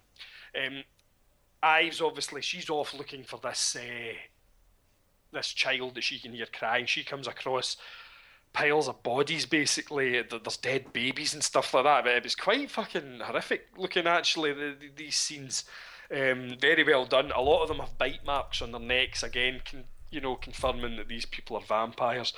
Um, the others have caught up with at this point. Uh, Chandler and Sir Malcolm have caught up with her at this point, and then we see this huge vampire um, kind of comes out from a pile of bodies, um, and uh, Chandler's shooting it, and it's just fucking having no effect at all, kind of thing. Goes out, it knocks him flying across the room, but Sir Malcolm kills it by stabbing it right through the heart. He has a kind of cane sword or something like that, and just Yeah. stabs it from behind right through the heart, and they manage to kill it um, they're looking at they're, they're looking for something, but they're, they're unable to find it. We don't really know what it is at this point. To my memory, they don't know what it is they're looking for, but they don't find it anyway, and they basically leave.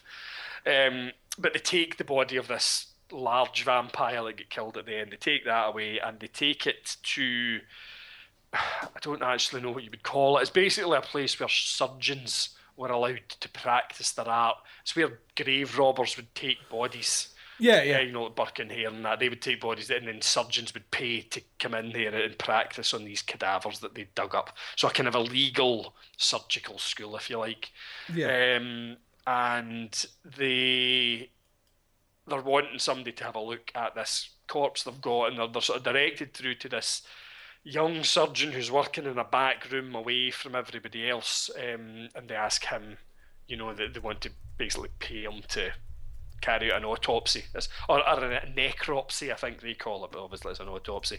Um, he's not interested at all. He's feverishly poring over this body that he's got in front of him, blah blah blah, until they unveil the creature behind him, and he kind of turns around and looks at it, and that's him. He's just totally transfixed, Yeah. flies straight over to it, um, and just starts rhyming off stuff, you know. Going through lots of medical terms, blah blah, this and that, and the next thing, you know, you just totally transfixed. Everything else is forgotten about. Um, he then discovers that this sort of pale whitish kind of skin is actually an exoskeleton, which is quite bizarre. Um, Mhm. and he manages to sort of take like the, one of the breast areas kind of away and peel it back. And we see the skin underneath, which is black, but it's covered in Egyptian hieroglyphics. Mhm. Which it, I was like, where the fuck is this going, kind of thing? Do you know what I Yeah, mean? yeah. It, was- it was like, uh, right. I didn't get pick up on this was an exoskeleton. It just looked like a big scary kind of vampire, kind of Nosferatu type vampire, you know. Mhm. Um, but it- it's kind of interesting that they're putting this other slant on vampires, a bit the way like Dusk Till Dawn did. They made Yeah, yeah. snake demon type thing, so rather than your traditional Transylvanian vampire, um, they've put this other kind of spin on it, this kind of Egyptian spin on it. Um, there's a, then a fairly short scene, and it's the police investigating the murder from the very opening scene of the girl eh, and her mother who are killed right at the start.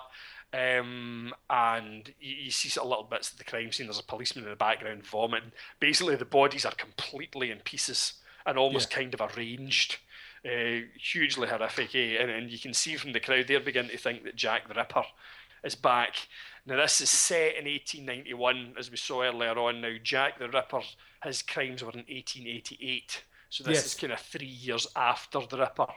So, but because he was never caught, obviously the crowd start to think, you know, this is the Ripper's back and he's killing again, kind of thing. Mhm. Um, Chandler, we then see Chandler. He goes to see Sir Malcolm at home. Um, the woman, uh, Vanessa Ives, she eventually introduces herself, and she appears to have some sort of clairvoyant kind of powers. We don't really know, but she does have some kind of supernatural gift, if you like.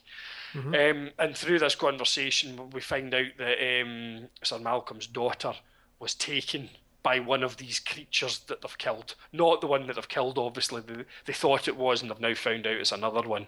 Um, and this is what they're looking for. This is what they're trying to find. Um, and they want to uh, Chandler to come on, come on board with them and, and help them, but he rejects their offer and fucks off, basically. Um, so Sir Malcolm uh, and the woman, they then go uh, to meet this professor who's uh, an expert in Egyptian antiquities. Um, because they want the, him to translate these hieroglyphics that they found on this body. Um, so he takes a look. They've got a sort of photograph of a few of them, and he, he's taking a look at them. Um, and he, he starts saying, "Oh, this is, it seems to imply a blood curse." Um, but then he looks on further, and then he gets quite frightened and asks if there's any more. And they say there are. Um, and he says, "Right, we'll come back in a week for this dinner party that I arranged, and I'll look at the rest of them then." And they can argue, but he refuses point blank to reveal any more. But what he does reveal is that the writings that he has seen are taken from the Egyptian Book of the Dead. Um, then we are. Uh, oh, we see, we see um, Sir Malcolm has this servant, a, a black fellow who has sort of facial scarring in that, and I'm assuming he's going to come into this later. I think his character will develop at some point. Yeah. He's basically a kind of butler um, who works for Sir Malcolm. Um, he's sent to this young surgeon who we saw previously who, looked at the vampire for the first time. He sends him to the, uh, the surgeon's house with a suit and a dinner invitation. Um, so this young surgeon, he he does he gets dressed up and he goes to this thing, and it's at one of these gentlemen's clubs that they have in London, kind of thing. Mhm. Um, and there's a very kind of fraught um, conversation. Um, and the surgeon he gets quite carried away with it, and, and he kind of reveals that he's, he's he's not interested in kind of petty science and stuff. He's he's obsessed with sort of life and death and the transition between the 2 Um, and and he makes it quite plain that he's not interested in anything else. That that that is the only question that matters to him in terms of science. That is science is just the answer to this question. Um, Sir Malcolm, he you know he's saying that he wants somebody to work for him and stuff like that, but again he doesn't appear to be to be interested. Um, Ethan, we then see Ethan going back to Sir Malcolm's house, but he doesn't go in. Um, Sir Malcolm then returns home. Um, he- he's sort of starting to get undressed from the, the dinner party thing. Um, and then there's a scene where i- i- it's like his daughter appears and she's a vampire, she's got the teeth and everything. I'm not sure if it's his imagination or if it's a vision or if she was actually there. I'm, I'm, Mhm. I'm not kind of quite sure. Um, Vanessa seems to imply that it's all her fault. Um, but I, I was slightly confused um, after that. There, there's a, a scene shortly after that where again Vanessa's praying in front of this cross. The cross becomes inverted and there's kind of spiders or scarab beetles or something pouring out it kind of thing. Yeah, yeah. Um,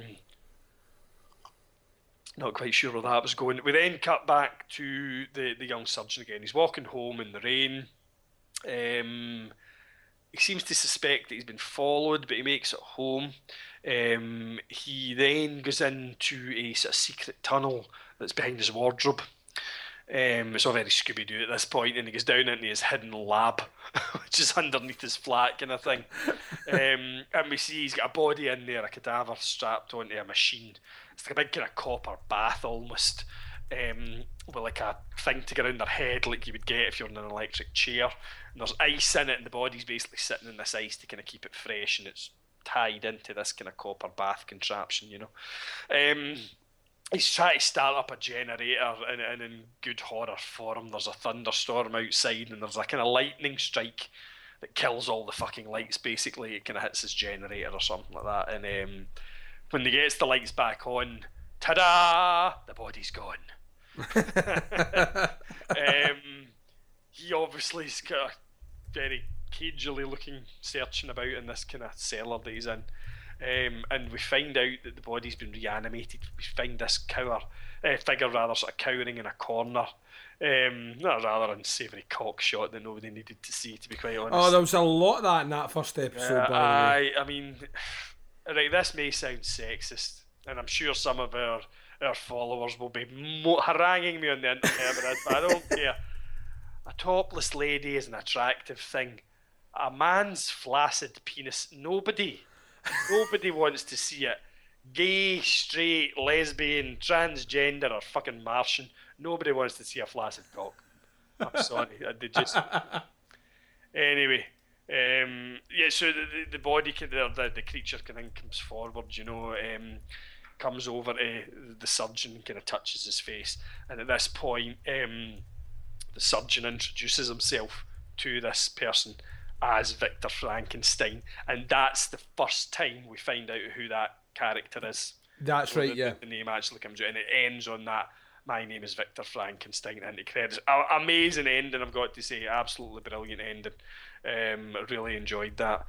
Um, yeah, so that's it. Uh, brilliant first episode, I thought. Loved it. Absolutely loved it. I thought they got the the atmosphere and everything just fucking spot on. You are in Victorian London. There's, there's no doubt about it. Brilliantly done. The costumes, scenery, everything was amazing. Um, one thing that actually came to me today, which I hadn't realised, is the character of Sir Malcolm Murray is looking for his daughter. Yeah. His daughter is Mina Murray. I don't know if you picked up on that. Um, Right, I know that name. Uh, Mina Murray is a, is a famous character in Dracula lore. Oh yeah, that's right, she's Mina. the one yeah, that marries fucking Keanu Reeves. That's and- right. Mina's the one that Stoker's Dracula Dracula believes that he should uh, is the reincarnation of his his That's dead right. wife. in- in Bram Stoker's Dracula. That's right. Um, she's also one of the lead characters in the League of Extraordinary Gentlemen. Um, Ah, right. She is in the League of Extraordinary Gentlemen in the comic book. She's basically she's a vampire, but no, they don't know that she's a vampire. They know there's something fucking odd about her, and she kind of Yeah. gathers the, this team together with. Uh, you know, Captain Nemo and all, all of the ones that are in the League of Extraordinary Gentlemen, she kind of recruits them all, if you like. But that's Mina Murray. So, and it took me a wee while because I hadn't cottoned on to his second name. Yeah, because yeah. he's referred to as Sir Malcolm, but we do know that it's Sir Malcolm Murray. And then I was like, Murray, Mina Murray. That's who the daughter is. So I thought that's an interesting wee tie in there. So you've got to assume that the character of Mina will become very prevalent in it as the, as the story goes on, kind of thing. Yeah, yeah, definitely, definitely. So that is my. Don't bother watching it. That's basically every single thing that happens in the episode one of Penny Dreadful. I fucking loved it. What about you, Duncan? What did you think? Um, same. I thought I thought it was it was exactly what I hoped it was going to be. Um, I really, really hoped it would be something where because when I heard the original premise and obviously they were talking about um, you know all all of the classic horror monsters will be all in London, Victorian London at the same time, and I was like, right, you say that, but.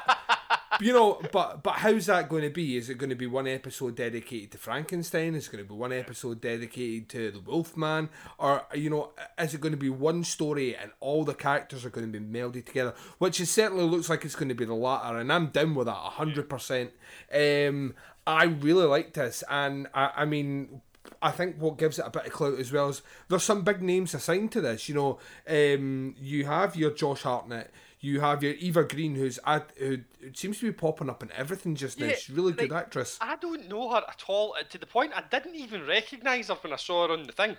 Well, she Right. been in anything that I've seen. Bearing in mind, I'm a Um, film watcher. She well, she was in the most recent 300, which you didn't see. No, the follow up. um, I've seen that. Yep, uh, she was in. I checked this earlier on, dude. Uh, give me two seconds. Um, because she has been in a few things. She's about to be in the new Sin City film. Alright. She's the one that's on all the posters at the moment. So, um, Is she the one was- that had to change the poster because basically she's got her chebs hanging out? Yeah, that's her. That's her. Saucy midden. Yeah. Um, she she was in Casino Royale. Ah, I don't the like Bond film, which you didn't watch, and Dark Shadows, which is an awful film. Um, so yeah, maybe maybe not necessarily. Just- aye, I've not seen her in anything basically. That's fine. Yeah, yeah, but she's she's starting to make a bit of a name for herself. She tends to play quite intense roles, and Right. um, that's that's what I quite like about her character. Um, and certainly she she's a she very much has the the look um of you know a kind of Victorian Yeah. you know upper middle class woman. So I quite I quite like that as Yep, well. Um. uh, Timothy Dalton, I love him as an actor in general, whether it's you know James Bond or the eccentric uh, supermarket owner in Hot Fuzz. Um, I've got I've got a lot of I've got a lot of time for him, and it's very much like you say. He's he's flung himself head first into this role, Aye. and uh, when you first meet him, it is slightly overpowering, but it's surprising how quick you get on board with it. Yeah, I couldn't agree more. Couldn't Yeah, agree more. I love the Frankenstein character. Absolutely love the Frankenstein character, and I love that twist at the end. Although, when I mean, obviously, I'm the you're aware that the show is dealing with um, all these characters and all the rest. As soon as I saw a body which looked like it had been stitched together in a bathtub attached to electrodes, I was like, "Oh, that guy must be Frankenstein." Yeah. So it wasn't as maybe necessarily the biggest. You know, shock for me, but to hear him say the words, I was like, "Yes, this is cool as fuck." Yeah, it was. It was Um, well done. Yeah. Um, stylistically, it, it's really cool to look at. It has not. It's not got a. It's maybe not necessarily. It's not steampunk like um, the League of Extraordinary Gentlemen was, but there is an element of that which you know is maybe slightly. I don't know. There's a, there's a, I, I get if well the all the things we were using the electrodes and all the rest to bring back Frankenstein. I don't think there was much of that happening at that time period. So you know, and all this mention of exoskeletons and things like that are things that would have been beyond 1891 um, in terms of their you know their their uh, medical books and journals. Yeah, I don't think the term exo- exoskeleton had ever come up. So um, you know, so th- they are dabbling in that, and I'm down with that. I'm cool with that. They can you know they can go ahead with that as well. Um, I thought as a first opening episode. It gave me pretty much everything I wanted. It gave me a bit of backstory on my characters. It gave me some likable characters. It's got me an intrigue plot, you know, and um, yeah, yeah, a very very strong opening. Um, and uh, you know the the good thing about this is, like I said, it's not individual standalone episodes where we're going to get the Wolfman this week or whatever. Um, you know, all these characters will be interacting all the way through it, Yeah. and that just makes me even fucking happier. So, yeah, chuffed. I really enjoyed it. Excellent.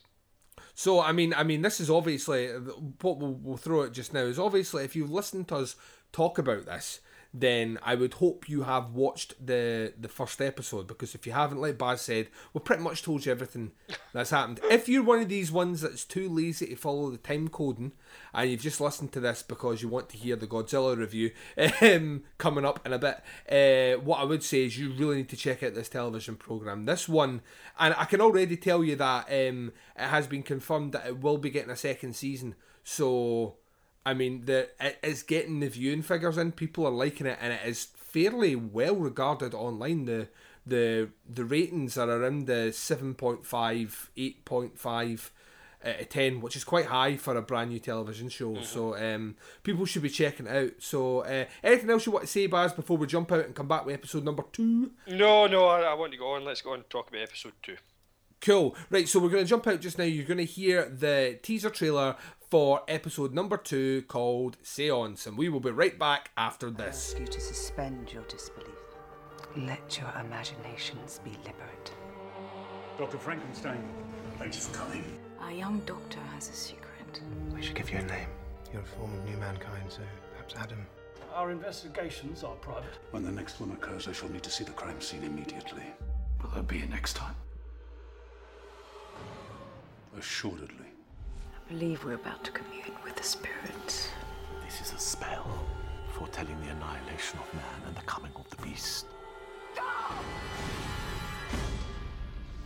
And welcome back, and you have just heard the teaser trailer for episode number two of Penny Dreadful. This episode was called Seance, um, and it was officially aired on the 12th of May 2014. Um, like I said in the previous episode, the director of this one was J.A. Bayona, and um, same writer, John Logan, who appears to be the writer for the entire series. Um, so let me get you a synopsis on this one. Vanessa and Sir Malcolm attend the party of Ferdinand Lyle's home in the hopes of learning more about the Egyptian hieroglyphics found on the dead creature. Vanessa meets the ever young Dorian Gray. Vanessa also participates in a seance where she uh, proves to the spirit world uh, that she is a conduit. Meanwhile, Ethan Chandler makes the acquaintance of a prostitute, Bona Croft. Um, Brona. Brona. They've got that. It is Brona, but they've Yeah. got Bona written on You this fucking website. boner, Boner. which is a cool name for a prostitute. Yeah, not not if she's not not if she's played by Billie Piper though. Um, she she in turn has a session with uh, young Gray. Elsewhere, Victor Frankenstein is amazed how quickly his creation, who he has named Proteus, can learn. It all comes to a surprising end, however. So this kicks off right away with another murder. Um, we have a woman sitting with an apple. Um, she is out quite late at night to be sitting with an apple, if I do say so myself. Strange woman. Um, he thinks she's a lady of the night. I kind of got that feeling as well, and you would think Jack the Ripper would have scared them all away, but apparently not. Um, and we see her turn around. her face appears to to be very startled, and then the next thing we see is her severed arm still holding the apple. So we kick into things here, and like the the synopsis uh, kind of tells you, we are introduced to a couple of new characters in this episode. The first one we're introduced to is Brona Croft, who is played by Billie Piper. Um, I don't know why, probably because because she wants to, because she wants to. Um, Sorry, that's a re- really oh, that's a shite joke. That's a really bad joke for all those that the, all those that remember Billie Piper, the pop star. Um, the, the maybe they laughed at. It. If they didn't, then I'm sorry. Um, so we we get introduced to her character. She is a lady of the night, and she stays in a, a local uh, pub. She stays in one of the rooms at the top, and of course she uh, bumps into our, our friend Mr. Hartnett, Josh. Uh, Josh Hartnett, um, his character Chandler, and um, they kind of have a bit of a rapport over some whiskey early in the morning. Um, and she uh, goes out to see if she can find herself some work. She ultimately um, ends up at the, the, the home of Dorian Gray, which is the first time we see him, who looks incredibly emo. Um, I just want to put that out there. I don't think that particular hairstyle existed in 18, 1891, but it has this particular kind of emo look about him. You know, it does look like he's about to start playing, and I don't know him or something like that. You know, just has that look about him. But um, Wee bit My Chemical Romance. yeah, something like that. He just has this air about him that's kind of similar to that.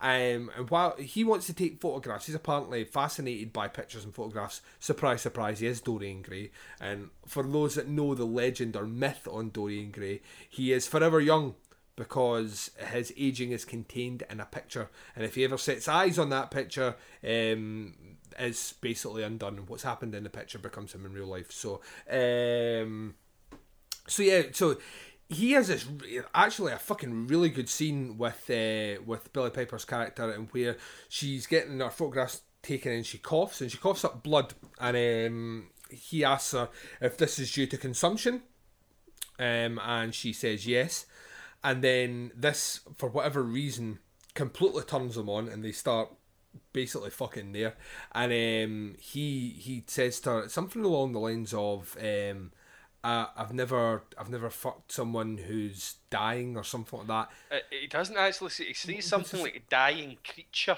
Yeah, dying like creature. that. Yeah, yeah. It's it's Yeah. like a really bizarre line that it comes out with. It he's completely fascinated. That's, I, I get the feeling that's the only reason he's sleeping with her is because it's something he's not experienced. Um, so which was kind of weird. Um, I, I, I kind of took from it it was because she's dying, and bearing in mind consumption is horrendously uh, contagious. yes. And he, obviously, by this point, he knows that he's invulnerable, immortal, if you like. Yeah, yeah. Um, and and it's this. He's almost kind of testing, like pushing the boundaries. That's what I took from it. Do you know what I mean? Like Yeah. nobody else would be able to do this to her. Yes. getting sick and dying of consumption. Oh yeah, I- 'cause I- you know. he lets it, he lets her cough blood right up in his face. Yeah, that's which is a wee bit manky, if we're being honest. Um, for for our American listeners, the word manky means horrible, revolting, disgusting, not quite nice. Um, so yeah, it was it was quite manky. Um, meanwhile, we are in a position where we're back with Frankenstein, and his monster is surprisingly um, alert. Um, he he knows particular words. Um, he, th- they first choose a name for him. He's going to choose a name for him, but decides against it. So what he does is he gets a book, um, a Shakespearean book, because apparently his mum said always have a, a copy of Shakespeare at hand, and um, he shows him that basically flips him through, and you put your finger down on a word. That's if it's a name, that's the name you use. Um, the monster does it and lands on the character of Proteus. Um, and obviously Proteus uh, from the Greek mythology, and this is me using my my my, my Your memories of mad of- wiki skills. uh, no, no, no. This is this is something I, I did in primary school. we did like this whole thing on Greek gods and all the rest. He's one of the ancient gods. I don't think it was a Titan, but I think he preceded um, what's his face, uh, Poseidon Poseidon is a, a god of the sea. God of the sea. So, which was quite interesting because then we link into the fact that he knows what a whale is, and it looks like he comes from some sort of maritime background. You know, he was, Oh, I never picked up on that at all. You're Which I- totally fucking right. which which I thought straight away. I thought that's you know that's pretty cool. You know, he's picked a name, you know, on the off chance, but this name links to the sea, and it looks like his life has come from the sea. Um, in terms of his livelihood before he died, etc. Um, so we have that side of things. We have our characters, um, our, uh, our, our Murray and uh, Vanessa attend the, the party held by the very, very, very eccentric um, Egyptologist who is absolutely fucking brilliant. I think he, especially in the first episode, I was just like, this guy's amazing. More of this, please. I love the fact he keeps talking about his wife, but no one sees his wife. Yeah, I love his fucking hair, man. His hair's He's- amazing. his hair is pretty amazing. and uh, they arrive there and decide that they're going to have a seance. Um, and um, they bring in this woman who clearly isn't, you know, she doesn't have the gift. Um, but we already know from the previous episode that Vanessa does have the gift. And while they're in the middle of doing the seance, uh, Vanessa is kind of overcome by this demon who starts recreating specific moments from from Murray's life, uh, like putting the uh, um, the demon's perspective as that that of his, daughter, and then you get some of the most. This is this to me is where this show fucking shines straight away because this to me is horror, right? Because uh, this is the sort of thing you would see in a horror movie, but I don't even think they execute it as well in horror movies. She starts doing, and this is all Eva Green. She starts doing the creepiest fucking voices and the most menacing looking faces, and then she puts her hand on the, all their hands are on the table and then all of a sudden all the glass shatters and she then climbs on the table continuing uh, constantly dropping c bombs she likes the use of the word cunt um, Yeah. which made me think she was possibly glaswegian but turns out she's not um, but uh, yeah so she starts doing all that and then her body starts to contort backwards very similar to what we saw the vampire do in the previous episode um, and this of course freaks out everyone um, she leaves the, the party. She's already bumped into uh, Dorian Gray by this point, but she leaves the party and ends up shagging some random out in the street for no reason at all, really. Um, obviously, Murray is uh, clearly shocked by this. Um, he attends back at the house the next day with the pictures, uh, which weren't looked at because of obviously the event that happened. Um, and our little Egyptologist guy takes a chance to look over the pictures. Um, and he comes to the conclusion that basically there is some sort of spirit, demon, devil, or whatever we want to call it, uh, that wants to possess Vanessa's character. Um, and yeah, so we get that side of things. Meanwhile, uh, Frankenstein is out on the town with his, uh, his, his best bud, Mister Proteus. They bump into Josh Hartnett's character and Billie Piper's character. They have a kind of interesting encounter. He takes uh, Proteus back to his apartment and they're having this kind of really quite touching moment. And then out of nowhere, a hand thrusts through Proteus's chest, and then another hand, and basically his body is torn apart. And torn then asunder. Torn is, is, is asunder. the uh, correct term.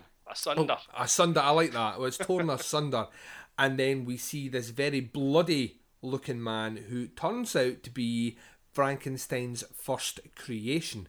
Um, that's where the episode finishes. Um, I think I've covered everything. I don't think I, I've missed any big parts in this the, episode. The only thing I think I would mention the the, the seance. Yes. Um, uh, uh, I don't think you mentioned it there.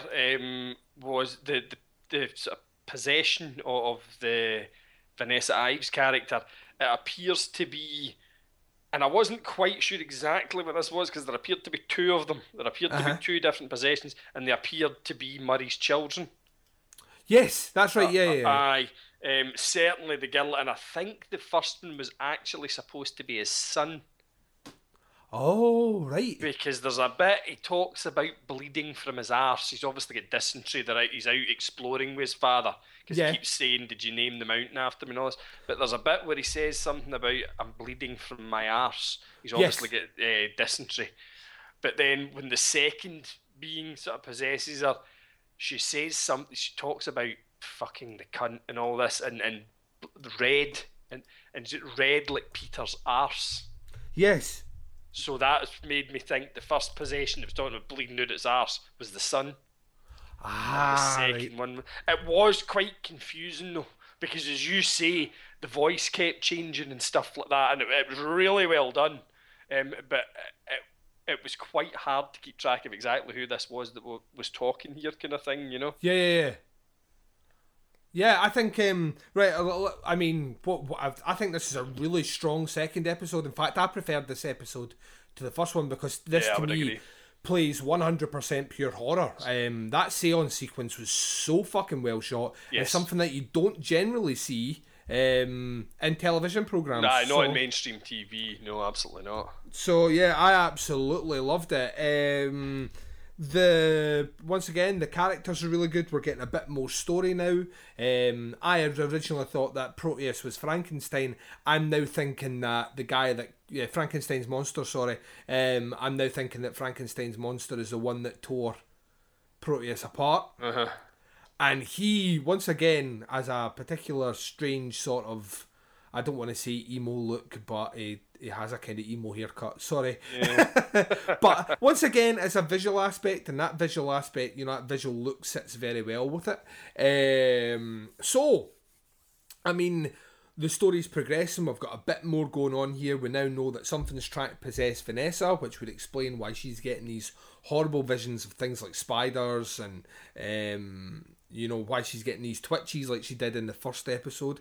Um, we we we now know that it's somehow linked to this you know, creature that had the exoskeleton because he has the hieroglyphic, uh, hieroglyphics on him.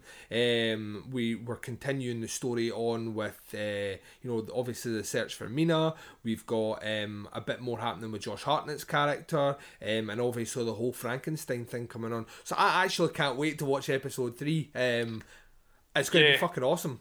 Yeah, I've, I've got to say, I'm bang on board with you. I thought, and I, I loved the first episode. This episode was far superior. Yeah. And that that's not to detract from anything in the first episode. This was just this was a brilliant episode.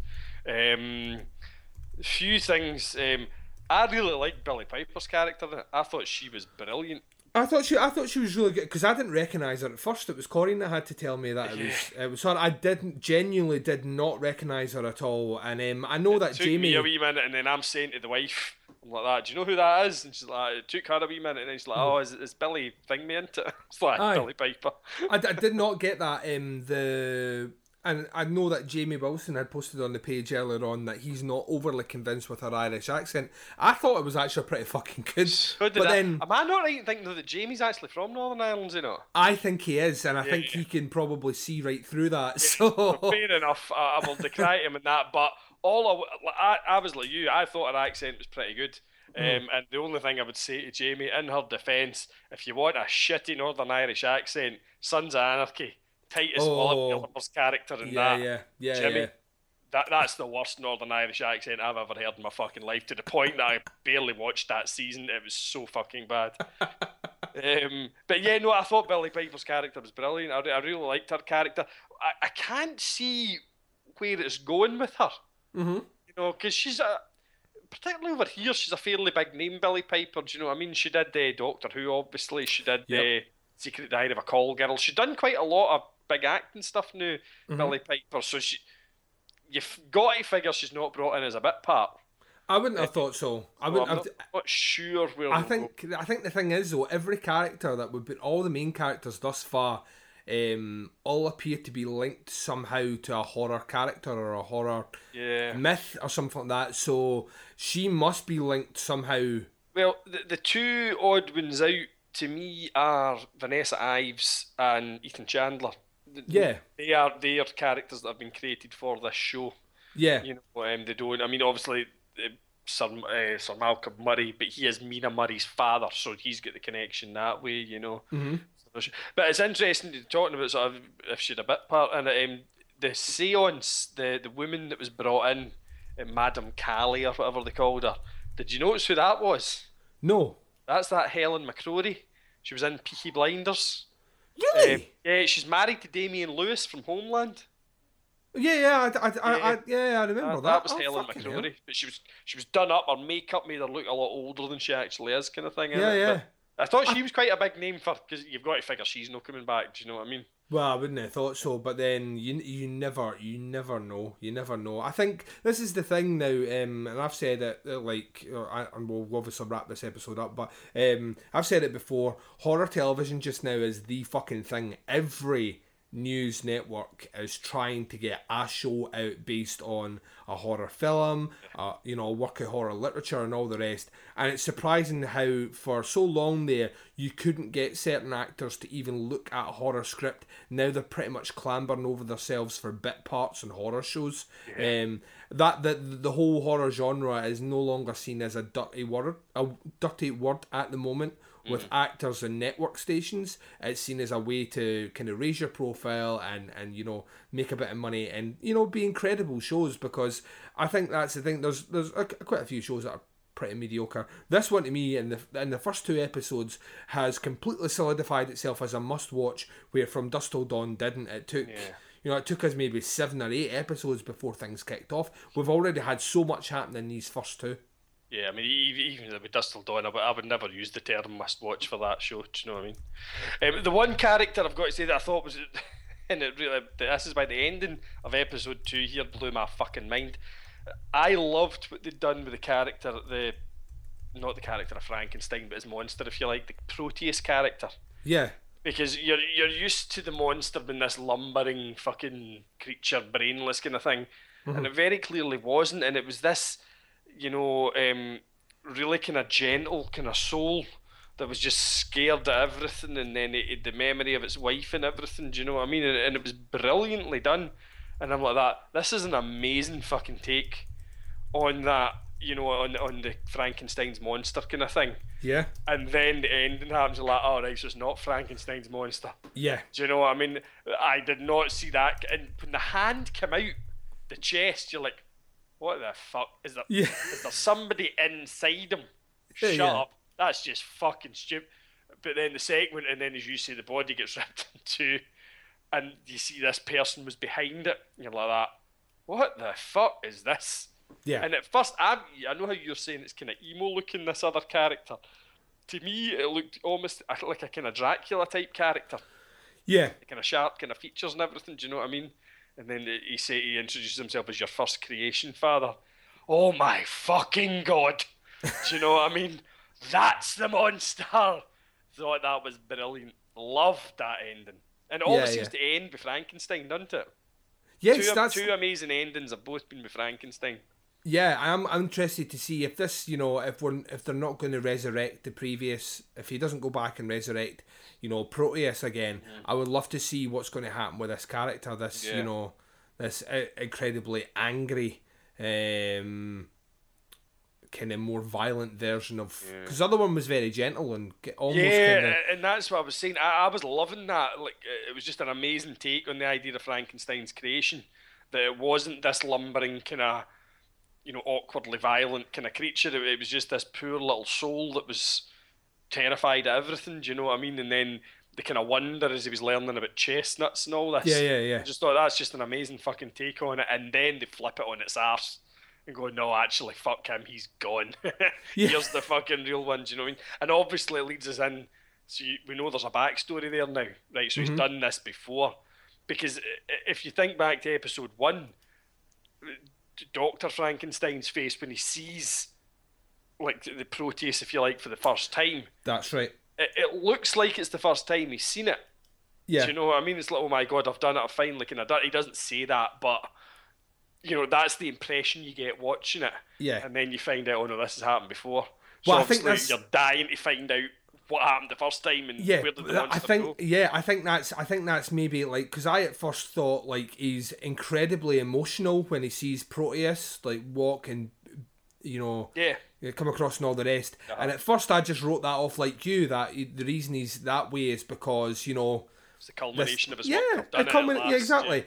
And now that that whole scene's in a completely different light. It's because he's created someone who is calm, who isn't angry, and all the rest. And I think if we do get the backstory of the first Frankenstein monster, I think you'll find that that that will probably be quite a, a, an horrific event for him Mm. because that's where the emotions coming from. Incredibly, in- oh, it's an incredibly well told story. Um, and yeah, can't absolutely can't wait till uh, till next week where we talk about episodes three and episodes four. Indeed.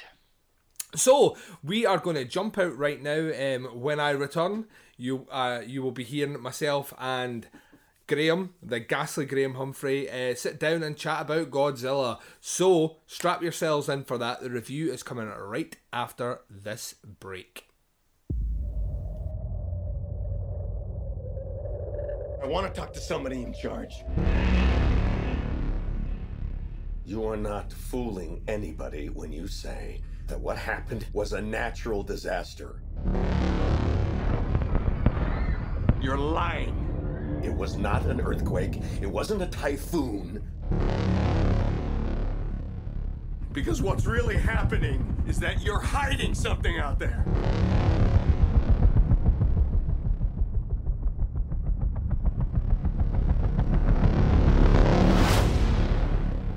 And going to send us back to the Stone Age.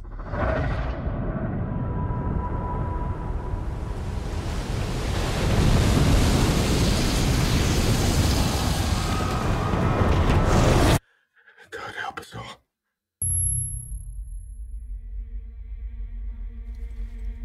In 1954, we awakened something. Well, there's nuclear tests in the Pacific. Not tests. They were trying to kill it.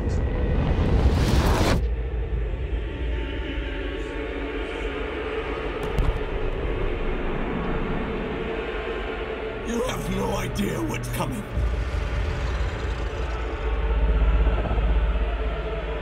Can you kill it?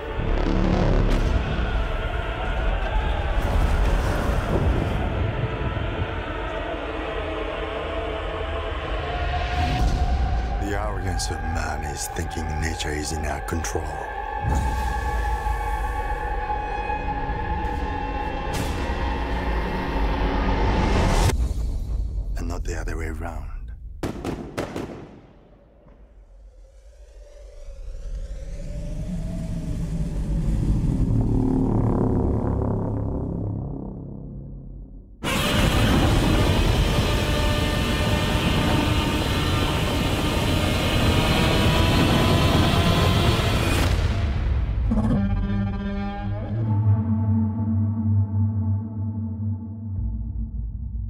And welcome back, and you have just heard the trailer for Godzilla 2014. Let me give you some information on the film.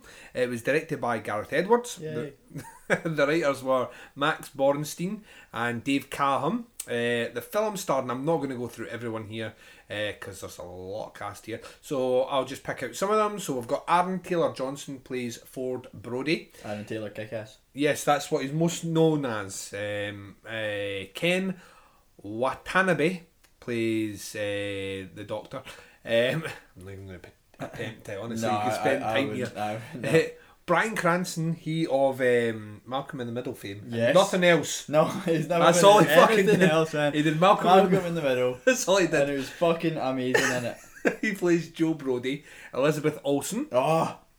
Who is in everything just now. She's fucking amazing, man. She can be in whatever she wants. She's just fucking like she's incredible. Every every honestly, I don't and, and you know what I really like about it is not only is she in a lot of things just now, she's doing a lot of horror. That's true. And that, and she's no she's not averse to doing like a, a horror film. Uh, and I'm like that. I'm cool with that. More attractive women want to do horror films. I'm down with that. Well done. Well played, Miss Olsen. She plays Elle Brody. Uh, Carson Bolde plays Sam Brody. Uh, Sally Hawkins plays Vivian Graham, and there are others here, and I really I didn't want to go too much into that. Godzilla plays Godzilla. Godzilla does play Godzilla, Yeah. which is good to know. Um, and the synopsis for this film is the world's most famous monster. There you go, the most famous monster. He is the king of the monsters in fairness. He is the king, but does that make him the most famous? Well, I, famous? suppose, I suppose, like you know, my mate. Is Frankenstein not the most went- famous monster? Well, yeah, Frankenstein's monster. Would be the most Well, that's it. Yeah, monster. yeah. Thank, thanks. But- Oh, getting schooled on the podcast. Yeah. Well, Frankenstein's But- monster is he not? Who I'm calling Frankenstein for? Yeah, Big Frankie. uh, See, you know- of, of Frankie and Benny fame. Um, He just started up his own Italian brand uh, restaurant chain throughout the UK. um, yeah, my mate went to see Godzilla, and uh, she came home and she she mentioned to her mom that she'd gone to see it, and she was like, "Oh, you know, is that like a remake?" Blah blah blah. And like, yeah, and she was like, "All right, did they climb the Empire State Building in this one as well?" That's no Godzilla. And the synopsis, right? The synopsis. Let's let's let's do this synopsis.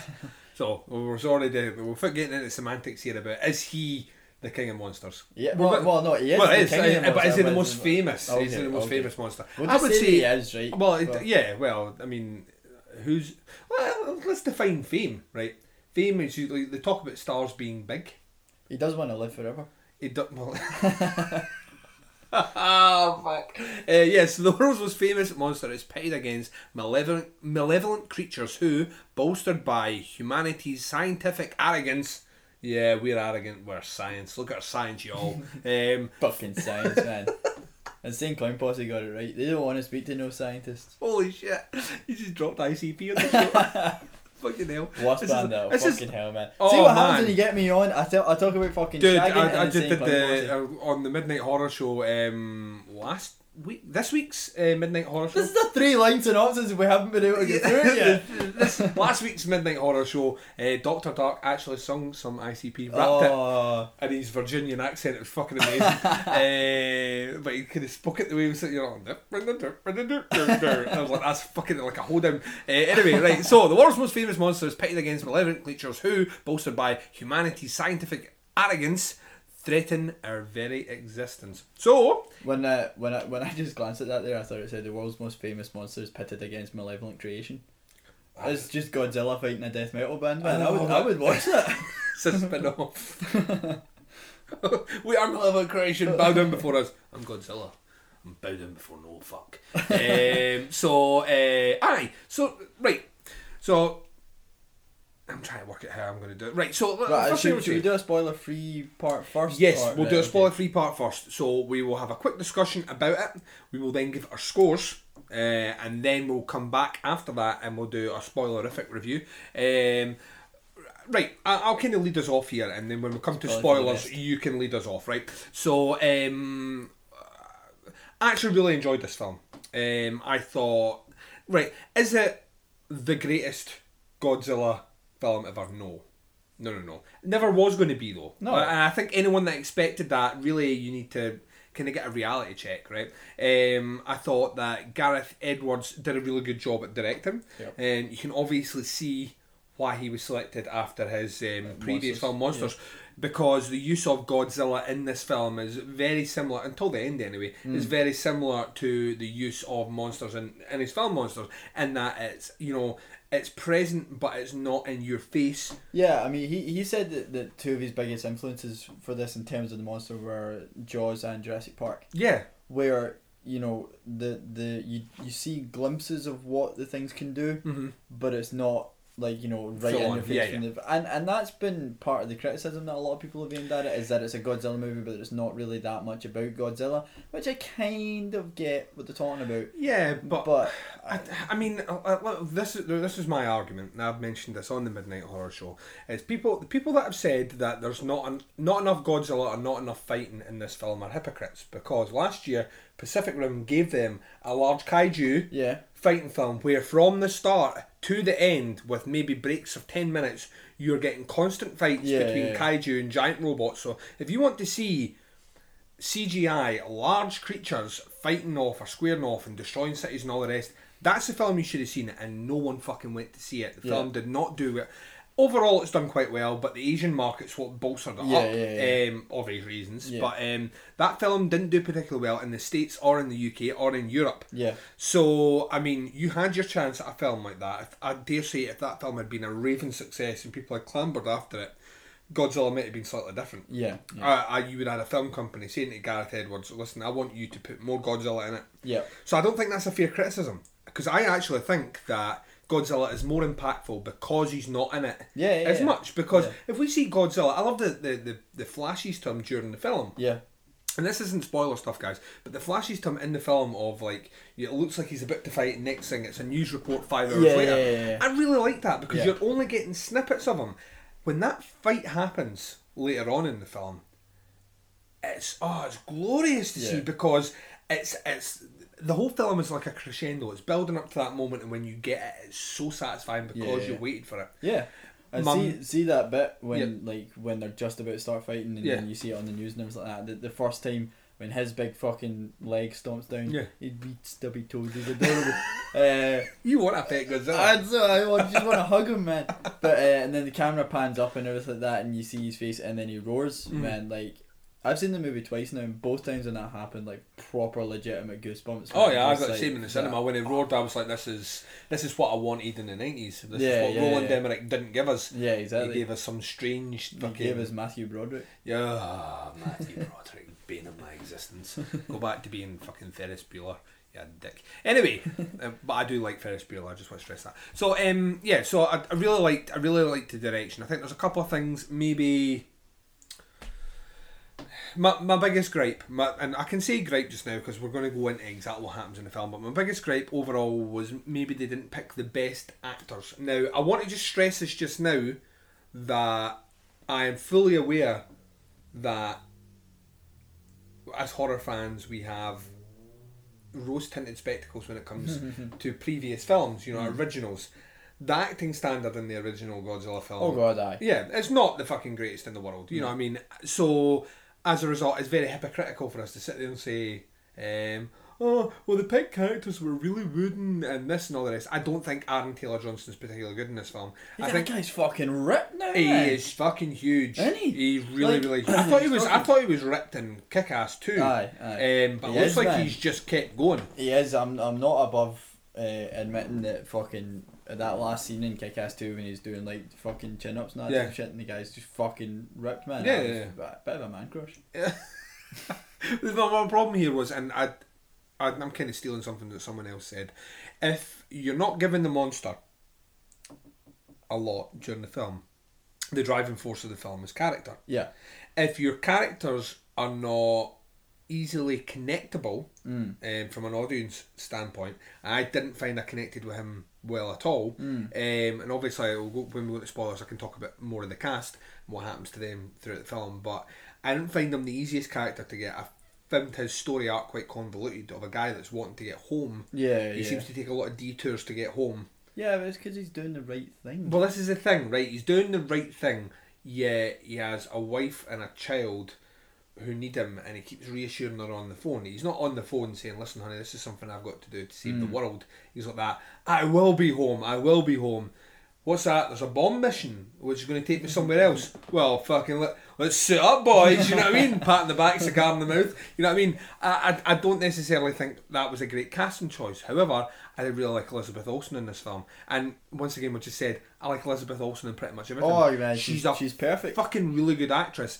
If She you- is. She's a really She good is, actress. aye. She seems like a really genuine person. She does. And she's fucking amazing, just in general. she is quite hot as well. She- quite hot, man. She's Yes. fucking amazing. Yeah, yeah. I, I mean, if we if we also maybe overlook the fact that wherever she seems to go in the film, disaster seems to happen. Yeah. Yeah, but once again, that's a plot device. And That's understand ple- that. that- yeah, yeah, yeah, it's, yeah, I but mean, it's that- done in pretty exa- much exactly, every man. action Yeah, movie. I mean, watch Independence Day, guys.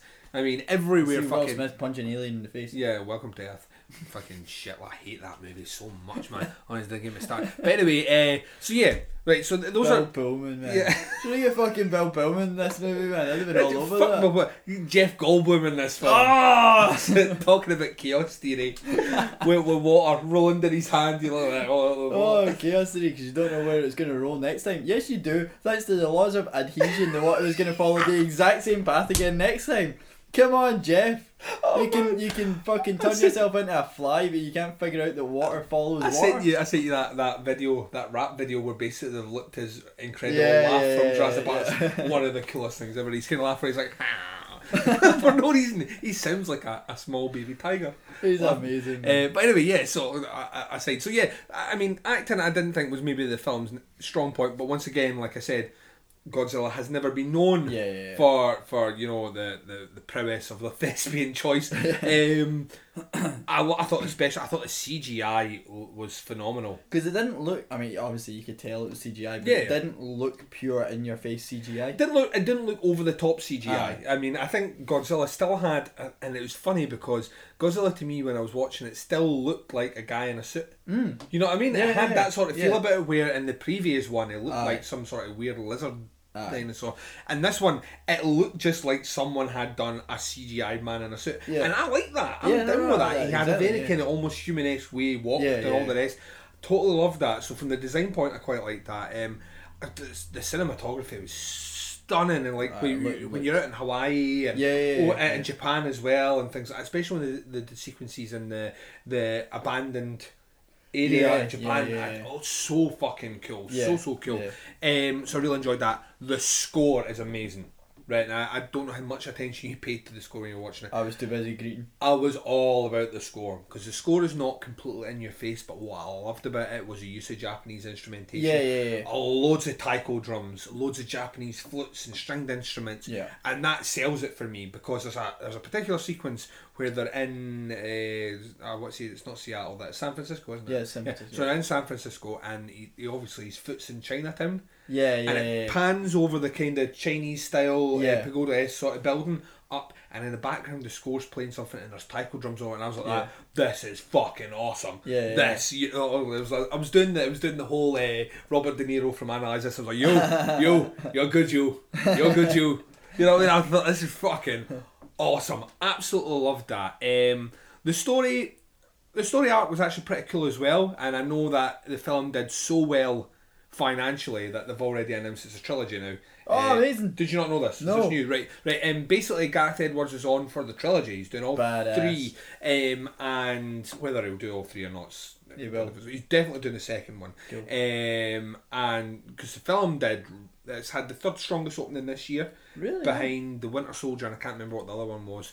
Spider-Man? Um, possibly Spider Man. Actually, I think. Um, I think it did better than Spider Man. I think. Better yeah. than Muppets or something Um, which which they didn't think was possible. Um, because running up to this film, there had been a lot of speculation that the reason we were getting so many trailers and there was shitloads of trailers and shitloads Ah, of was, clips yeah, and all the rest. The reason behind that was they felt that the advertising campaign wasn't necessarily going to pull in people, and they were getting worried that it might have been this year's John Carter. Shitloads of money spent whoa, whoa, You know what I whoa, whoa. Shitloads of money spent in it, and no one fucking turns up to see it. That's because John Carter was fucking terrible. It was, it was brutal. It was brutal. Or last year's Lone Ranger, for example, where Aye, a lot of money goes into it and it doesn't achieve. That was but also it's terrible. But... easily, easily made its money back. Yeah, yeah, Um, and the studio's You so confident in it, we're getting this sequel, uh, which I mean, That's that is awesome. That So, is huge. Slight, slight, uh, slight sideline here. Sorry, but Lone Ranger in its opening weekend Yeah. last year, we didn't even crack double figures in our cinema. really, Yeah. holy fuck, that's pretty bad. It was, not, in, it was not in our main it. screen. I've not seen It it. was in our main screen opening weekend. We had like eight people. I wondered why it lasted less, weekend. less than a month in the cinema here. Fucking Uh, but yeah, so I mean, that's that's I oh, I really enjoyed it. Um, now. I, that's how to even broach this with you because I know. All right, the thing is, anyone that anyone that's been listening to this podcast from the beginning, right, or anyone that knows Graham, or anyone that's listening now, should go back and listen to the the, the first fourteen episodes with Graham's on mhm. it, and you will very very quickly, possibly in the first episode, if memory serves, Graham pretty much comes out and tells you that he's all about Godzilla. Godzilla is his thing, right? And I'm I'm somewhat fond of the big. You, you are somewhat thought, fond of the big chap, and obviously we talked about when the news was announced that they were going to be doing it again, and this has been long talked about. But when we had an official date, Yeah, yeah, yeah. which we found out last year, we were positive about it. Excitement was high. You got a chance to attend, The European premiere. Yep. which you jammy bastard, and he was on, he's got photographs of him wearing a suit on the red carpet. Um, so Graham, Incidentally, not my first premiere. Just throwing that out there, guys. oh, you're right, go. it is like James Bond, really. Sh- I'm, I'm actually James Bond. You, you, you are actually James Bond. I am James That's Bond. alright. All this time I've been calling you Graham. I feel like a bad. Um, but yeah, so Graham, you went to see it. You went to see it in the premiere. You've been to see it since.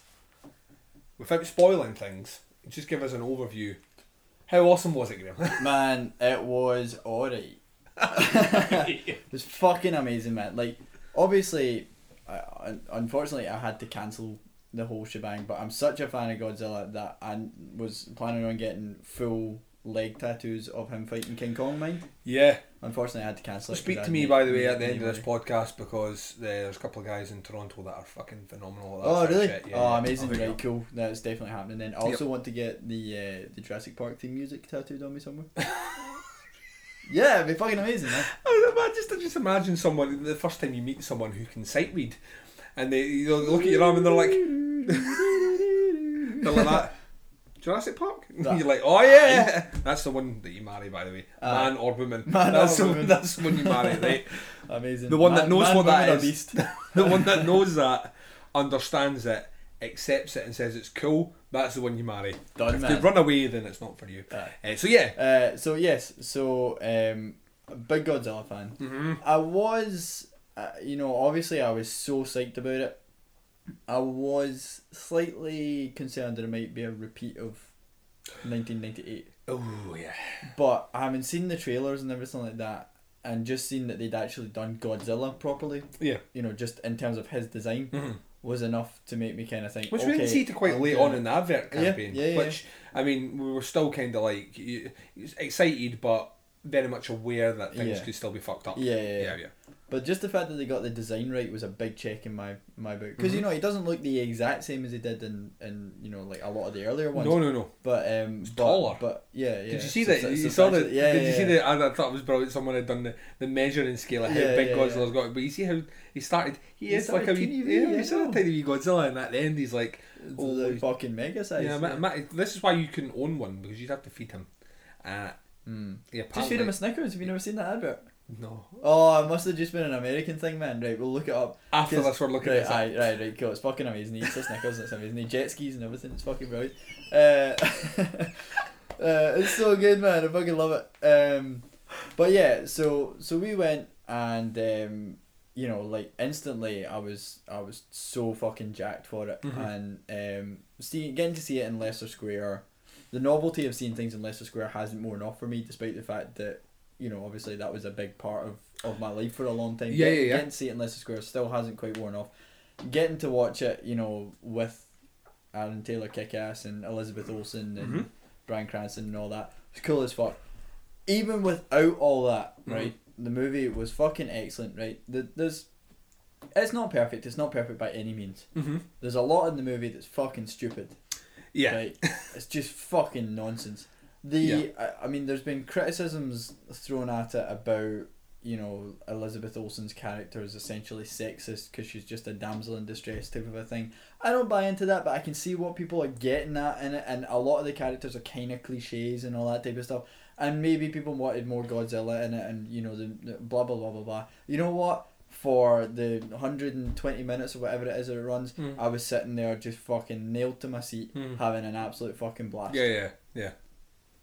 And uh, you know what? That that was all that I wanted. I Yeah, wanted that's Godzilla fucking money for. fighting other monsters, um, destroying cities and all that Mhm. type of shit, and you know not being like sort of like Son of Godzilla and all that type of stuff where they're trying Yeah. to turn fucking Godzilla into a character and everything. Like that. Godzilla's a big fucking giant lizard thing Mhm. who just is on a hunt. I mean that's what he's doing. He's hunting the the Mutos. Yeah, the Mutos. Yeah, right, yeah. so I don't want character development from him or any of that Yeah, shit. yeah, Although the bit in that movie, I can't remember what movie it is, but the one where he does the Highland Fling, that's fucking amazing.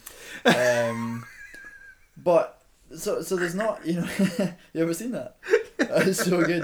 Uh, proof that Godzilla is in fact Scottish. Yes, Um, she says that he's the half brother of Nessie. That's what it is, It's man. a true story. True story. Asian Irish. Asian Irish, you. he's you, isn't he? You're Yeah, I am Godzilla. Godzilla, yeah. You're like the Hulk. so when you get angry, you turn into Godzilla. Well, I don't have my Snickers. I turn into Godzilla. when, you hear the call of the Muto, you turn into Godzilla. It makes a lot of sense.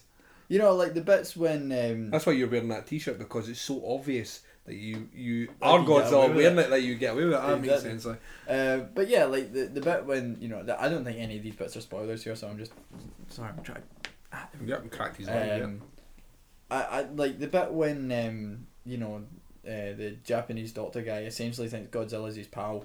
Yes. And you know Godzilla's swimming uh, along, and there's two big fucking navy submarines just swimming alongside him. Hmm. Just, you know, just just chilling. Not really doing it. I mean, there's a lot of that type of stuff in it. It was just like, alright. But I picked up on that a lot more the first time. Mhm. The second time, I was just happy to just kind of roll with it and just Yeah. be like, you know, oh, can we trust Godzilla? Yeah. You know, like that was like fucking hell. That's a stupid thing to say the first time around. Second time, I was just like, yeah, you know what? Yeah, yeah, yeah. cool, roll with it. Yeah. Um, it's very much more like an American version of the kind of, well, Gareth Edwards is actually British, but Mhm. you, but you know what I mean. Um, an American version of a kind of original series Godzilla movie. Yes. Where you know, I, I, it's it changes a lot of things and it does definitely Americanize it and all that type of stuff. but just in terms of, um, I was expecting it to maybe be a bit more like something like Cloverfield or something like that. Yeah, yeah, yeah. It's not that. It's not you know. It's not a kind of serious type movie. I mean, it Yeah. takes itself seriously, but by sort of, you know, just allowing itself to just be fucking mental. Yeah. Um. Once I'm- again, I'm- though, I'm the, cool the film, the film, it's like all these people that throw like accusations of it being silly or whatever. It's a it's a film about a giant prehistoric creature which lives at the bottom of the ocean, which has only been brought out because creatures that eat nuclear warheads are roaming the earth to procreate.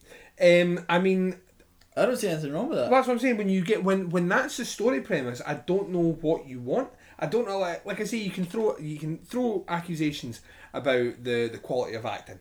That's something you can do because that's something tangible. Someone Yeah, selected yeah. that character. You can maybe argue that the script given to that character could be cheesy or corny in parts. Yeah, you can throw that out there.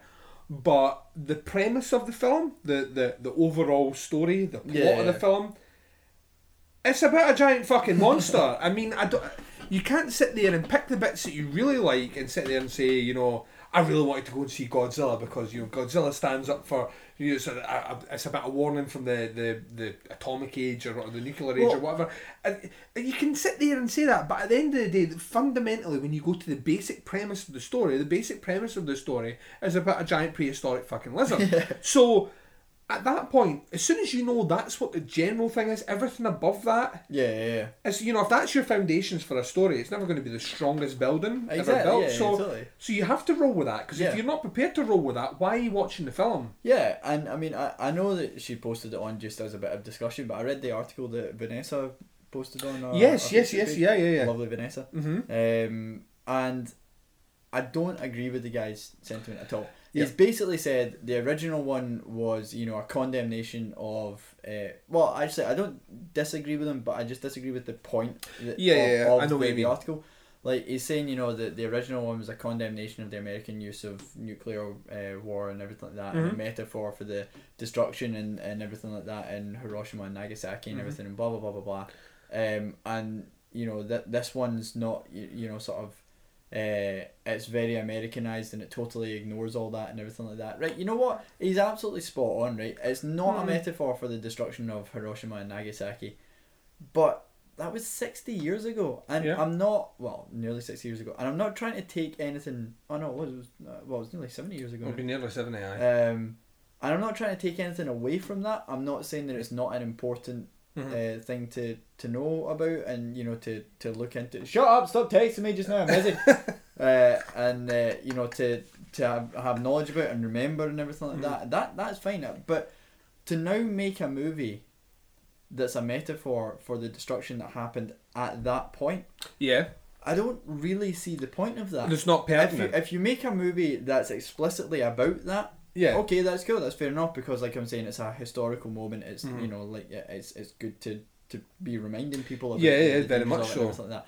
And nuclear weapons and things like that are something that simply just don't go away. Yeah. Right. So Is, it's God, not- is, is Godzilla though the film to do that in twenty no. I, I really don't think so. Uh, I don't re- think I really is either. don't think so. I mean, you know, th- like there's there's some um, hinting at the destruction that nuclear war can can cause and things like that in Yeah. this movie when they're talking about you know they're gonna blow up these things with nuclear warheads and everything and, and, Yeah, and yeah. all that type of stuff and they're talking about the amount of people that it could kill and blah blah I- blah. I got- but it's kind of, it's kind of swept over. Yeah, I got And- feelings from the, the whole like the opening sequence with the the the nuclear power station. Yeah. Um, and things like that. That to me has more in common with things like Fukushima, for example, Yeah, yeah, after yeah. the after the tsunami. Yeah. Things like that, you know, abandoned Japanese areas where Japanese people can't go into, which are just left. People have abandoned them because Yeah. you can't go there. That to me, there was an instance of that, but that's not rammed all the way through the film. So even No. that, even that, I mean, that in itself is still something that's fresh in our mind.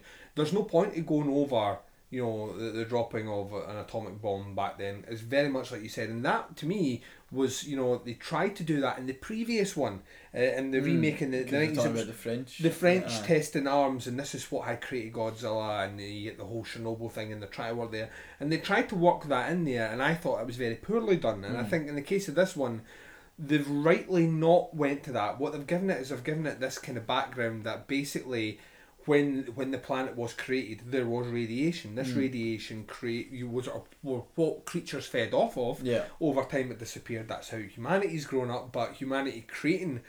Uh, using things like plutonium, creating nuclear devices creates the same radiation which is sustenance for the creatures, so Yeah. the creatures return. That to me is fine. Yeah. Once again, giant fucking monster movie. Yeah, that to me yeah, is, yeah, yeah. If anything, they're giving it a wee bit more. They've put a bit more than they even needed to do in this one, and I can roll with that. Yeah, I mean, obviously, part of the strength of the first one is that it's a metaphor for for all that type of stuff, and you know that, and that that's great. That's where it comes from. But you, but I mean, when you look at like Godzilla versus Mothra, Mhm. or like the, uh, the previously mentioned abomination that is son of Godzilla, I mean, how many of those fucking movies have missed missed all that out? Oh god, yeah. You know, and and they're all the Japanese ones, and I know Mhm. the guy does kind of reference the fact that like not all the Japanese movies take this take this on, but he just kind of he brushes over it and just sort of says, you know, um, well, it's the Americans who have taken it and and taken out the condemnation of America in terms of the dropping of the nuclear the warheads and everything like that. And and he's right, they have done. There's but a I- but- sequence in but the I film I don't think. where the character hands over a stopwatch Yeah, yeah, and tells him yeah. that that's all that film needs. Yeah, yeah, yeah. I don't. I don't think that this mo- this has to be a movie. I don't think Godzilla purely has to be a character that is a metaphor for condemning the destruction of the, the atomic bomb and Yeah. things like that. Yes, that's how the character started out, but so much has happened in terms of the, the canon of the character and the rest of the world that I Mhm. don't think he has to just, you know, be be that metaphor Yeah, now. You know, yeah, it's like, and so I think to go in expecting this movie to be that is kind of missing the point of it. Yeah. Once again, Um, why it's, it's it's preconceptions before going in. Yeah, yeah. And yeah. when you stand back and say, what do you want from this film? First and foremost, the the thing is should be enjoyment. You should want to enjoy this film. If you go in and enjoy this film, which you did, I did, um, and it delivers on that, then it's a success. Yeah. Um, first and foremost, uh, I, I think if you go in expecting it to have massive story arcs which relate to things which happened, uh, you know, 70 years ago or, or whatnot, and be basically a recreation of that original one, you're not going to get that. Yeah. But why would they want to make that? Yeah. Um, I, I don't. I, I can see the argument, but I think that it's it's people that unfortunately are expecting. It's like the same with every remake or reboot, right? Mm. If you have strong feelings about it, you're going to go in with a degree of cynicism already. Yeah, yeah, yeah. Uh, some of them live up to that. Some of them don't live up to that. Um, and but you've always got the original there. Yeah, You know what I mean? You can always go back and watch the original. I think Which is amazing, by the way. it is, aye. But I think what will happen is that in time, those that necessarily don't. Let's put it this way: this film has more staying power. The fact we're getting two sequels Mm. Tells you it has more staying power than the previous attempt Hollywood had to do it. Yeah. So Hollywood got a lot more right here. Yeah, I'm yeah. not saying it's a flawless film. It's not a flawless film, but I had a good time watching it at the cinema. I really did. Um, and when Godzilla was on screen, uh, right, it wasn't all the way through it. But once again, I told you I, I, I wouldn't have wanted to see that film. Chances yeah, I would have marked that as a negative. I was behind them hundred percent. Yeah. Um. So yeah, I think. Uh, anything else you want to say before we grade it? Well, No, I'll keep- I'll keep carry on to spoilers. bit, aye, yeah. Right. So Graham, I don't know if you remember or not. It's been a wee while, but we do the old Netflix rating over here. we sure do. One is hated it. Two is you didn't like it. Three is you liked it. Four is you really liked it. And five is you loved it. Dare I even ask? uh, what rating are you going to give this film? Well, it's not fair because I'm a bit of a fanboy. I was at the premiere. I was watching it with the people who were, you know, in the movie and Yes. things like that. It was a it was a huge event for me getting to see this. But you know what? Because of it, seriously, fucking hell, give us two minutes. Graham's phone just keeps going. This is how popular it was. See, before your phone never went when you were on here. No, I know. Yeah, attend premieres, travel the world, jet setter. People offend that you're James Bond or Oh, shit, Godzilla. aye, that's right, uh, you know, one of the two. Jamesilla. Jamesilla. and uh, people keep texting you. But uh, yeah, so Yeah, so I mean, th- this was a huge event for me. That was it was more than just going to see it in the cinema. It was Mhm. it was mega. But for that, it has to be a five. a five from Graham. Absolutely loved it. I will give it a four. Like I say, I really liked it. Um, we'll, we'll, when we go on to talk a bit more spoilers, uh, we can touch on a wee bit. Although I've kind of basically told you, I don't really want to pick out individual things as to. I've told you that I think some of the casting might not be the best in it, but once again, that that lies with the dialogue and the, the Mm. people they chose. But uh, I mean, it ticks boxes for me. It is, it is, and I've said it before, and I'll say it again. It is the closest that Hollywood will Hollywood will ever get to remaking that original. I Mhm. don't think I don't think they can top it. I, the the sequels are going to go off and do their own thing. I don't think they'll ever get as close to that original in terms of just the vibe, the feel. the certain sequences in that. I was like, that this is Godzilla. Well, I mean, and I took that on board. I'm not sitting there going, well, let's look at Godzilla. The, let's look at the CGI one. Oh well, the Yeah, yeah. I watched it as soon as I saw him on the screen. I was like, that's Godzilla. Yeah, yeah, yeah. Straight away, acceptance. When I went to see the one in the cinema in '98, and that came on screen, the first thing I said was, "That's not Godzilla." Aye. Don't know who that is. Don't know. Yep. It's, uh, Godzooky apparently. Uh, no, he's called Zilla in the in Final Wars. Is he? And then actual Godzilla goes over and kicks his ass. Good. That's that's because that's what should happen every time one of these uh, usurpers to the throne appear. They should be squashed. So yeah. So what we're going to do is we are going to start our spoilers. Um, I think now. So we're spoiling now, Graham. Bryan Uh, Cranston dies. Bryan Cranston died. That was the. Now it was a shock and it wasn't a shock to me because I had heard that Bryan Cranston's part was a bit part. Right. I'd heard that last year. Right. So I had a sneaky suspicion when his son went over to Japan and then the, the you know they were going to be on location when this happens. Yeah. I was like that. They're not just going to get rid of his character. You know, in terms of right, and then Bryan Cranston's character went away with the soldier Ah, men. yeah, yeah, yeah. I knew he was going to die at that point. Um, still didn't. I wasn't fully expecting it to happen the way it did. Hmm. Um, the and that in some ways I think works as a negative on the film is Bryan Cranston's presence is such loft and weight to it in terms of Mm. his acting Mm. that he passes the torch in the film to his son Mm. and then you get his son plays a military guy who's grown up in the shadow of his father's increasing paranoia Yeah. the death of his mother who's joined the army and people in the army, especially American military, as portrayed on films, are never the cheeriest, Yeah, yeah, most yeah. talkative group. But he just felt very wooden as a character. Yeah. And if we are then given him as our main central anchor point for the rest of the film, traveling through with him, it's very difficult for me to connect with that. That was probably that's my probably my biggest gripe, and it's the thing I, I it takes the point, the big that one point from Yeah. the five to a four Yeah. for me. Um, it's not that he's not got screen presence. When he's on screen doing his job he's doing his job well. Um, like I say the, the certain storylines about him trying to get home seemed very convoluted. And I'd much rather he just said to his wife you're safe where you are because he didn't know they were going to Yeah, yeah, yeah. you're safe where you are just now. Just or go and go and stay with your parents or something like that or something I need to do. I'm the trained guy that does bombs. We're Yeah. going to be using bombs here. I'm the only one they've got I could understand that, but the fact that you know he leaves a message for I'm on my way home, he goes to Hawaii, then the whole shit kicks off at Hawaii. He can't get out there. Then he's they tell him that they're going in a different direction. He goes there. It just feels like a really long way to get. Yeah, home. yeah. And that to me works as an a, works on a, a certain level as a bit of a negative. Um, but in saying that though, like I said, Elizabeth Olsen is really good in this film. Uh, Bryan Cranston was excellent in this film. Oh, yeah, no, definitely. The. Watanabe guy who I've seen in many many films, you know, who's let him fight. Um, sorry for the really bad generic racist Japanese accent. I was like that. He was cool. You kept, man. You kept. Baz. Eh, so I was behind. I was. I really liked his character because he's the.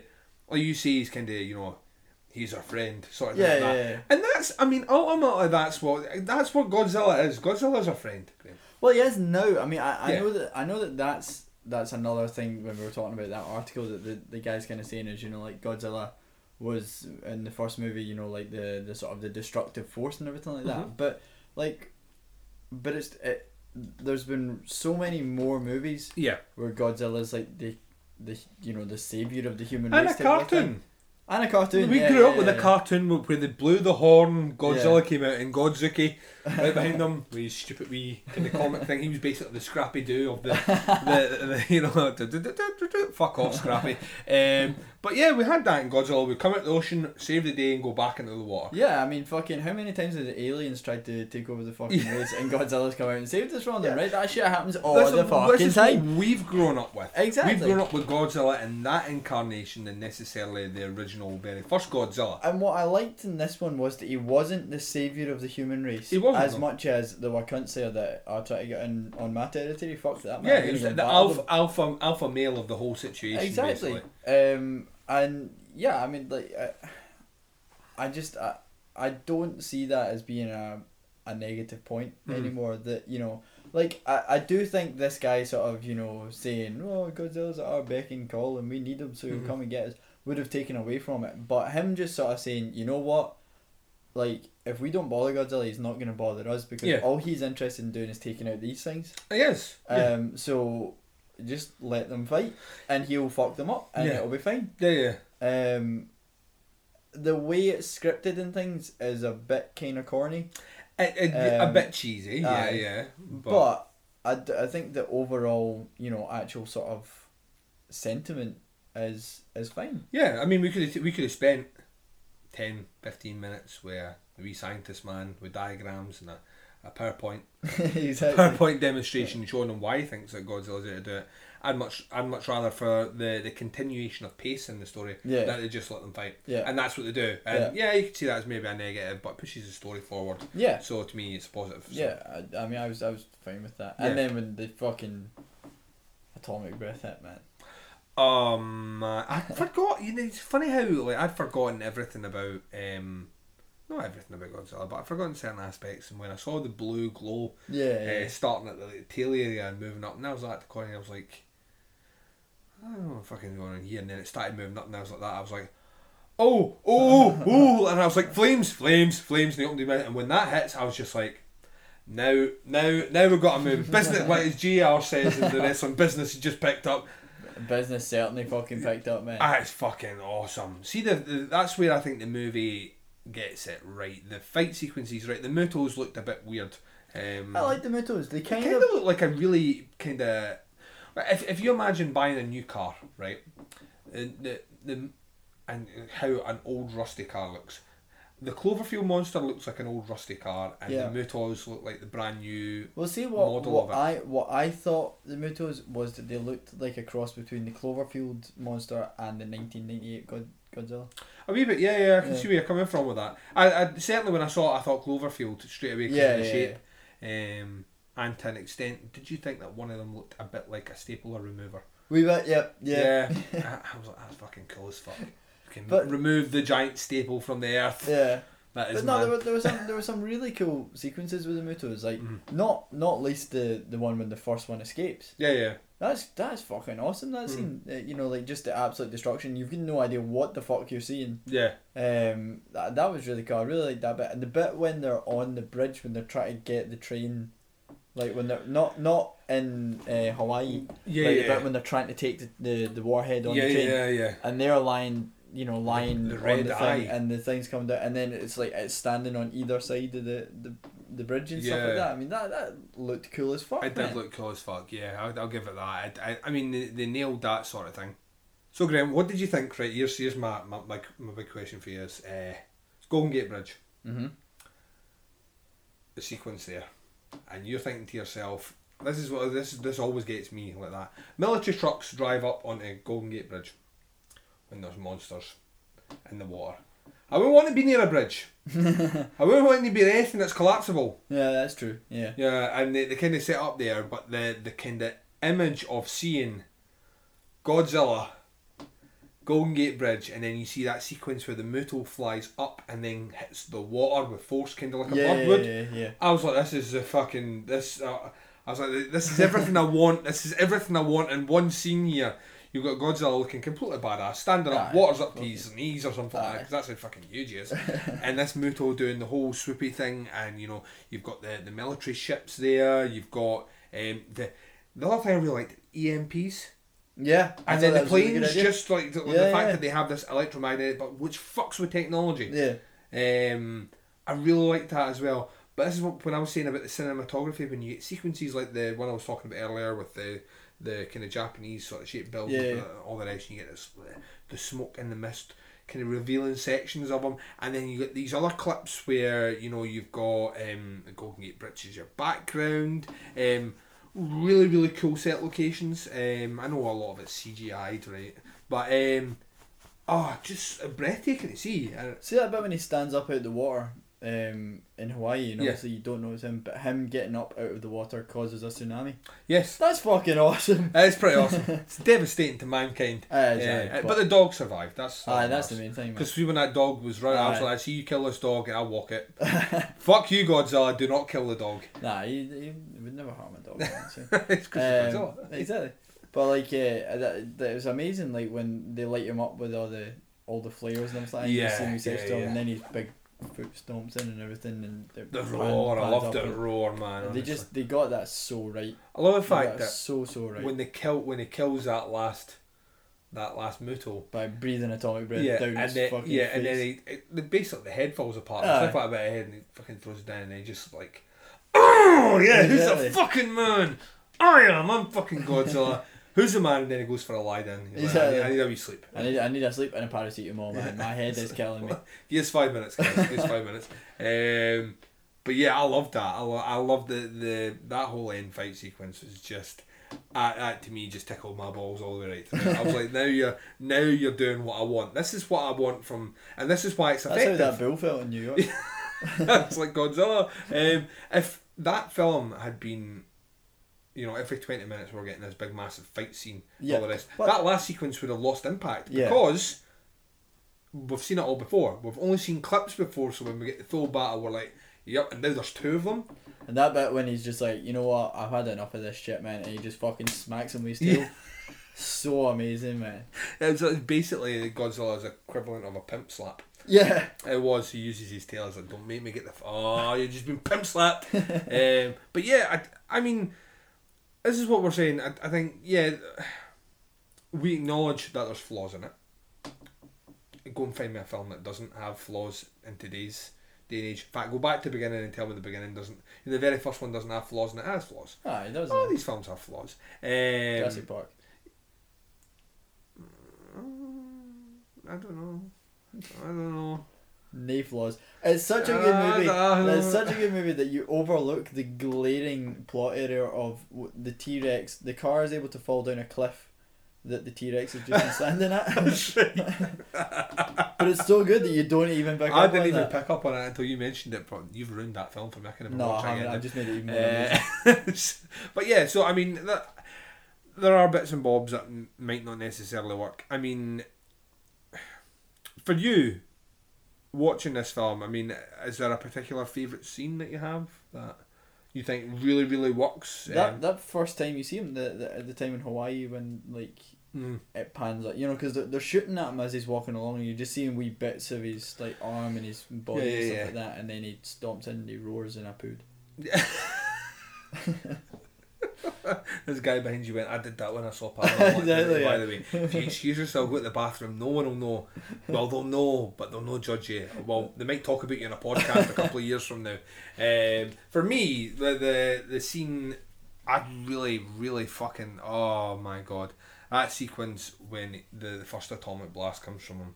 Um, Yeah, yeah, yeah. That uh, that to me is like iconic. I think the the, the colours. It was always blue. Going, Well, it was black and white in the first one. So. yeah, right. So I, I'd wondered if they just like made a conscious choice to make it blue, which seemed quite surprising to me. Mm. Because I always thought that Godzilla breathed fire, and I think it's a cartoon that's given me that. Ah, uh, maybe, breathe no, fire, doesn't- but doesn't breathe um, fire, but the, yeah, it's like blue, breath. kind of blue, kind of flamey, misty sort of Flame. Yeah, it's blue flame basically that starts in his arse and comes up. uh, so That's yeah, rough when you're coughing shit up out your ass, man. But yeah, I loved. I mean, that to me when that first, and I, I genuinely like you said like, when he roars for the first time, goosebumps. Man, I was sitting in the cinema going, it was Oh, huge Le- surround Les- Leicester. Square, Leicester Square is seven point one as well. Oh So Jesus! feel it, feeling it through the floor and everything, man. Yeah, It's amazing. I really, really liked it. Really liked it. I think, like I said before, I mean, uh, well, obviously we said Bryan Cranston dies. Uh, we can tell them that Aaron Taylor Johnson makes it home to his family. See that thing you were saying about oh, Elizabeth Olsen's character is only a damsel in distress. Yeah. Yet she's a nurse in the film who's helping people that are injured. Yeah, I suppose that's true. I don't under, yeah, I don't understand how it's not as if uh, like her husband said, Don't leave the home, wife. Yeah, keep the home fires burning, and she Yeah. just sat in the house all the time, being scared. Yeah. She went out with her son, did the fucking job, sent her son away because she wanted him out of danger, and then helped people in the hospital. I guess that's true. Yeah, whoever said that, fuck you. Fuck them. Um, like read between the lines, man. Seriously. Um, is there anything else that you want to go over? I don't know where they're gonna go with the sequels, but I I'm, don't I'm either. excited about what they'll do with it. I mean, they can't because they can't just rehash the same thing, right? Well, yeah, they can't have more Mutos that just Aye. suddenly suddenly appear. Yeah. Um. However, we we now know that a Godzilla could live at the bottom of the ocean hibernating. That is true. Um, and has been awoken by the sounds of. I suppose that's true. So you could have a different version of God, not Godzilla, but another version. Godzilla versus Mecha Godzilla. You never know. Which Could has ha- already it- happened. it- you do you do not know. Um, I'm the same as you. I don't know. I, I hope they don't do some cheesy kind of Transformers. Godzilla versus Pacific Rim. They could just appear. Both legendary pictures. They, they could, yeah, yeah. I mean, there's a crossover there. Um, happen, man. but I, I, like, I don't know. I don't know where they take it. I don't want to see like some alien creature coming down. No, I, I don't. I don't want to see. that. I don't want to see the same movie again of Yeah. just. Oh well, remember last time when these monsters awoke? Well, Yeah. now we've got another one. Yeah, oh no. Uh, I wonder what we're gonna do. Man, you've not learned your lesson. Exactly. I don't want anything like that. Yeah. But at the same time, you know what. What's it gonna be? That they're maybe gonna sort of be the military against Godzilla and a kind of thing. You know, like if he's still out there. But then he's- Godzilla saves the city and people cheer him. Yeah, I know, but if it's a kind of case of you know, well, if he's still out there and we, we don't know what's happening, then People we- cheer him till he goes back in the water and everyone turns and goes, he was a dick, man. Look what he did to that building over there. I crushed my car. Should have just given him a Snickers. I need to see this. You do, man. Um, but yeah, I'm not. I don't know where they take it, let alone for another film after that. Yeah, I don't know, man, but um, interesting though. Okay, I did. I'll, well, and the thing is, though, I'm not. Go, keeping I'm not going to go into it with the same trepidation that I went in. Yeah. To see this one, I'm going to go in fully committed. And those that complained there wasn't enough Godzilla last time, well, you're going to get a lot more in the sequel because you Ah, don't need to yeah, try and build up a, a Yeah. story arc or Yeah. anything from that. Godzilla will be there as soon as trouble happens. Yeah, yeah. Um. So yeah, yeah. I, I, I did. I, I thought, um, as summer blockbusters go, it delivered the goods. And it's not necessarily per se a horror film. No, not at um, But Godzilla, I think, ceased to be a horror film a while ago. Yeah. Yeah. uh, That um, it has it is based on a character which is from the Japanese aspect of being Yeah, horror to an extent because it's a monster and only because it's a monster. But um, no, I I mean it was something that definitely fell within our world of talking about, and I'm glad that I got a chance to talk to you about it because I've spoken to other people about it, but not all of them have seen the originals. Ah. So it's difficult to sit there and me, me say, well, there, there are elements here, the look, the design, Mm. the feel of certain sections evoke the spirit of the original films. Yeah, Um, when people are like, oh, well, the only one I've seen is 1999, you're like, no! Slap them in the face with the back of your hand. With the back of your tail. The back of your Godzilla pimp slap. um, but yeah, yeah. So, anything you want to say before we, we wrap this up and uh, take a break to close out the show? I fucking loved it. That's all you need to know. So we're going to be right back after this break to close up the show. You're listening to the podcast Under the Stairs.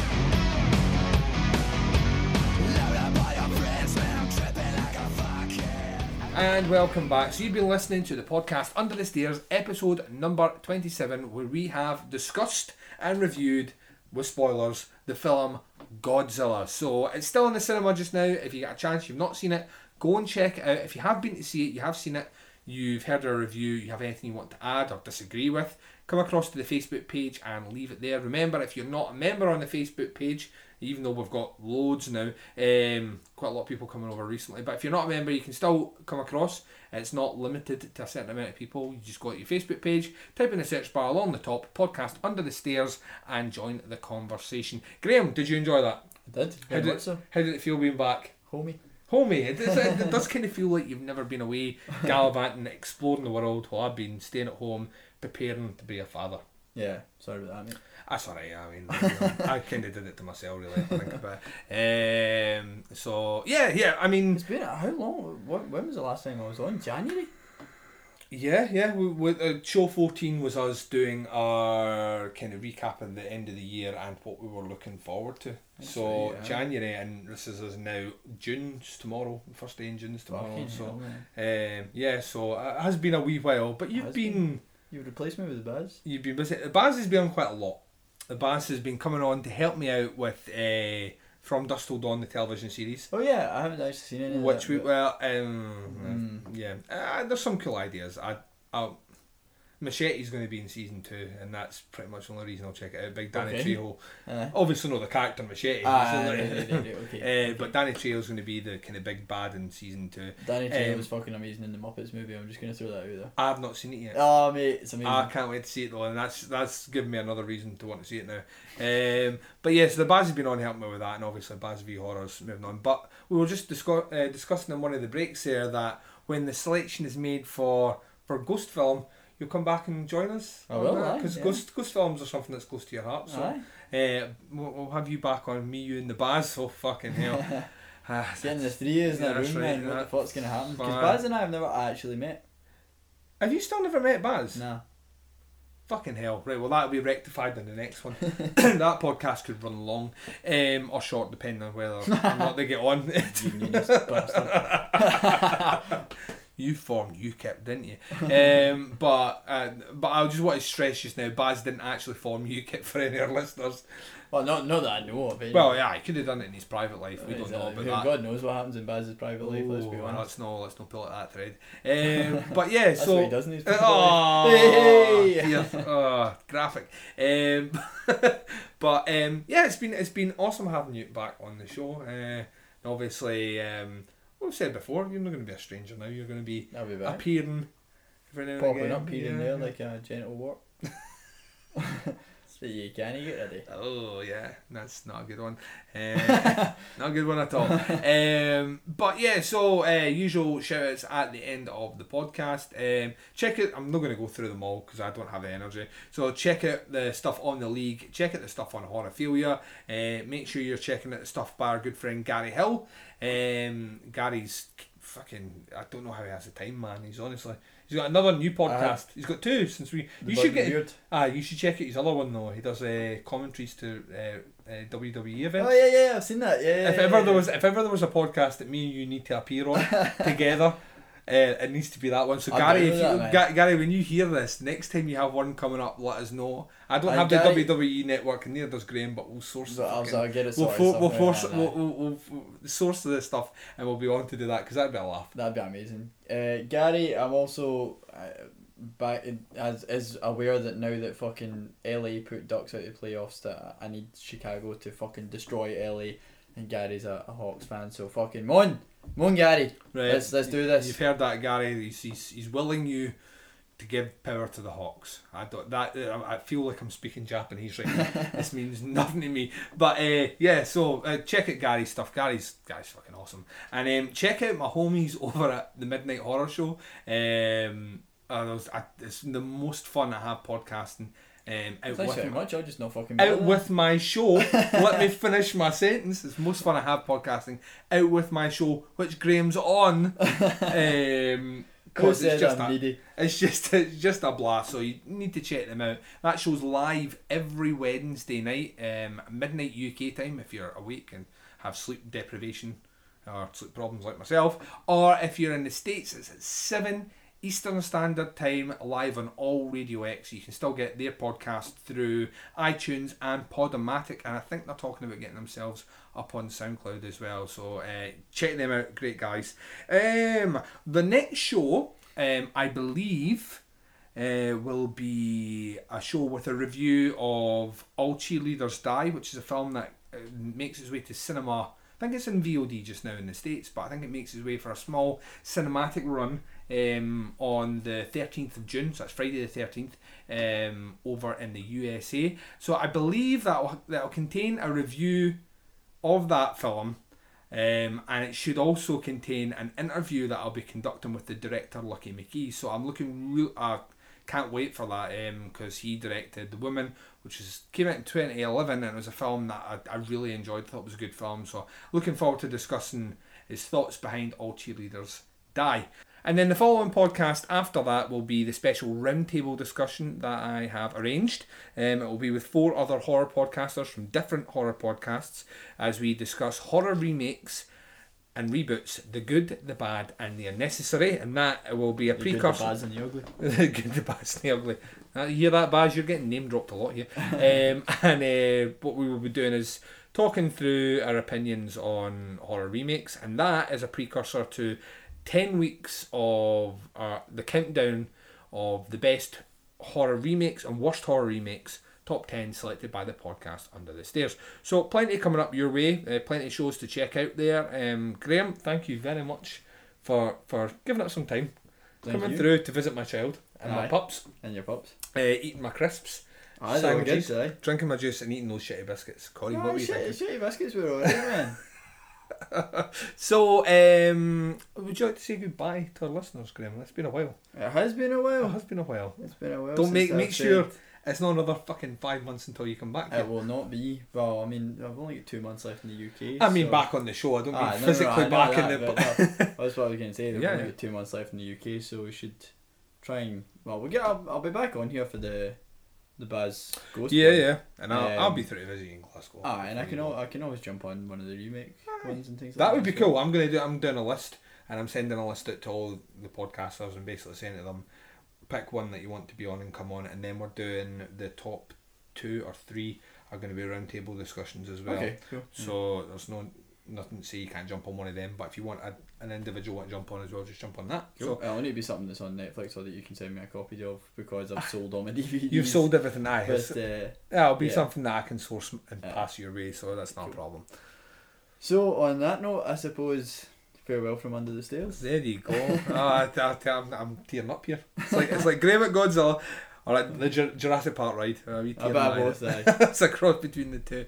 Um, yeah, so take care of yourself, everyone. I'm Duncan McLeish. I look forward to speaking to you very soon on the podcast Under the Stairs and uh, speak to you then. Bye, guys.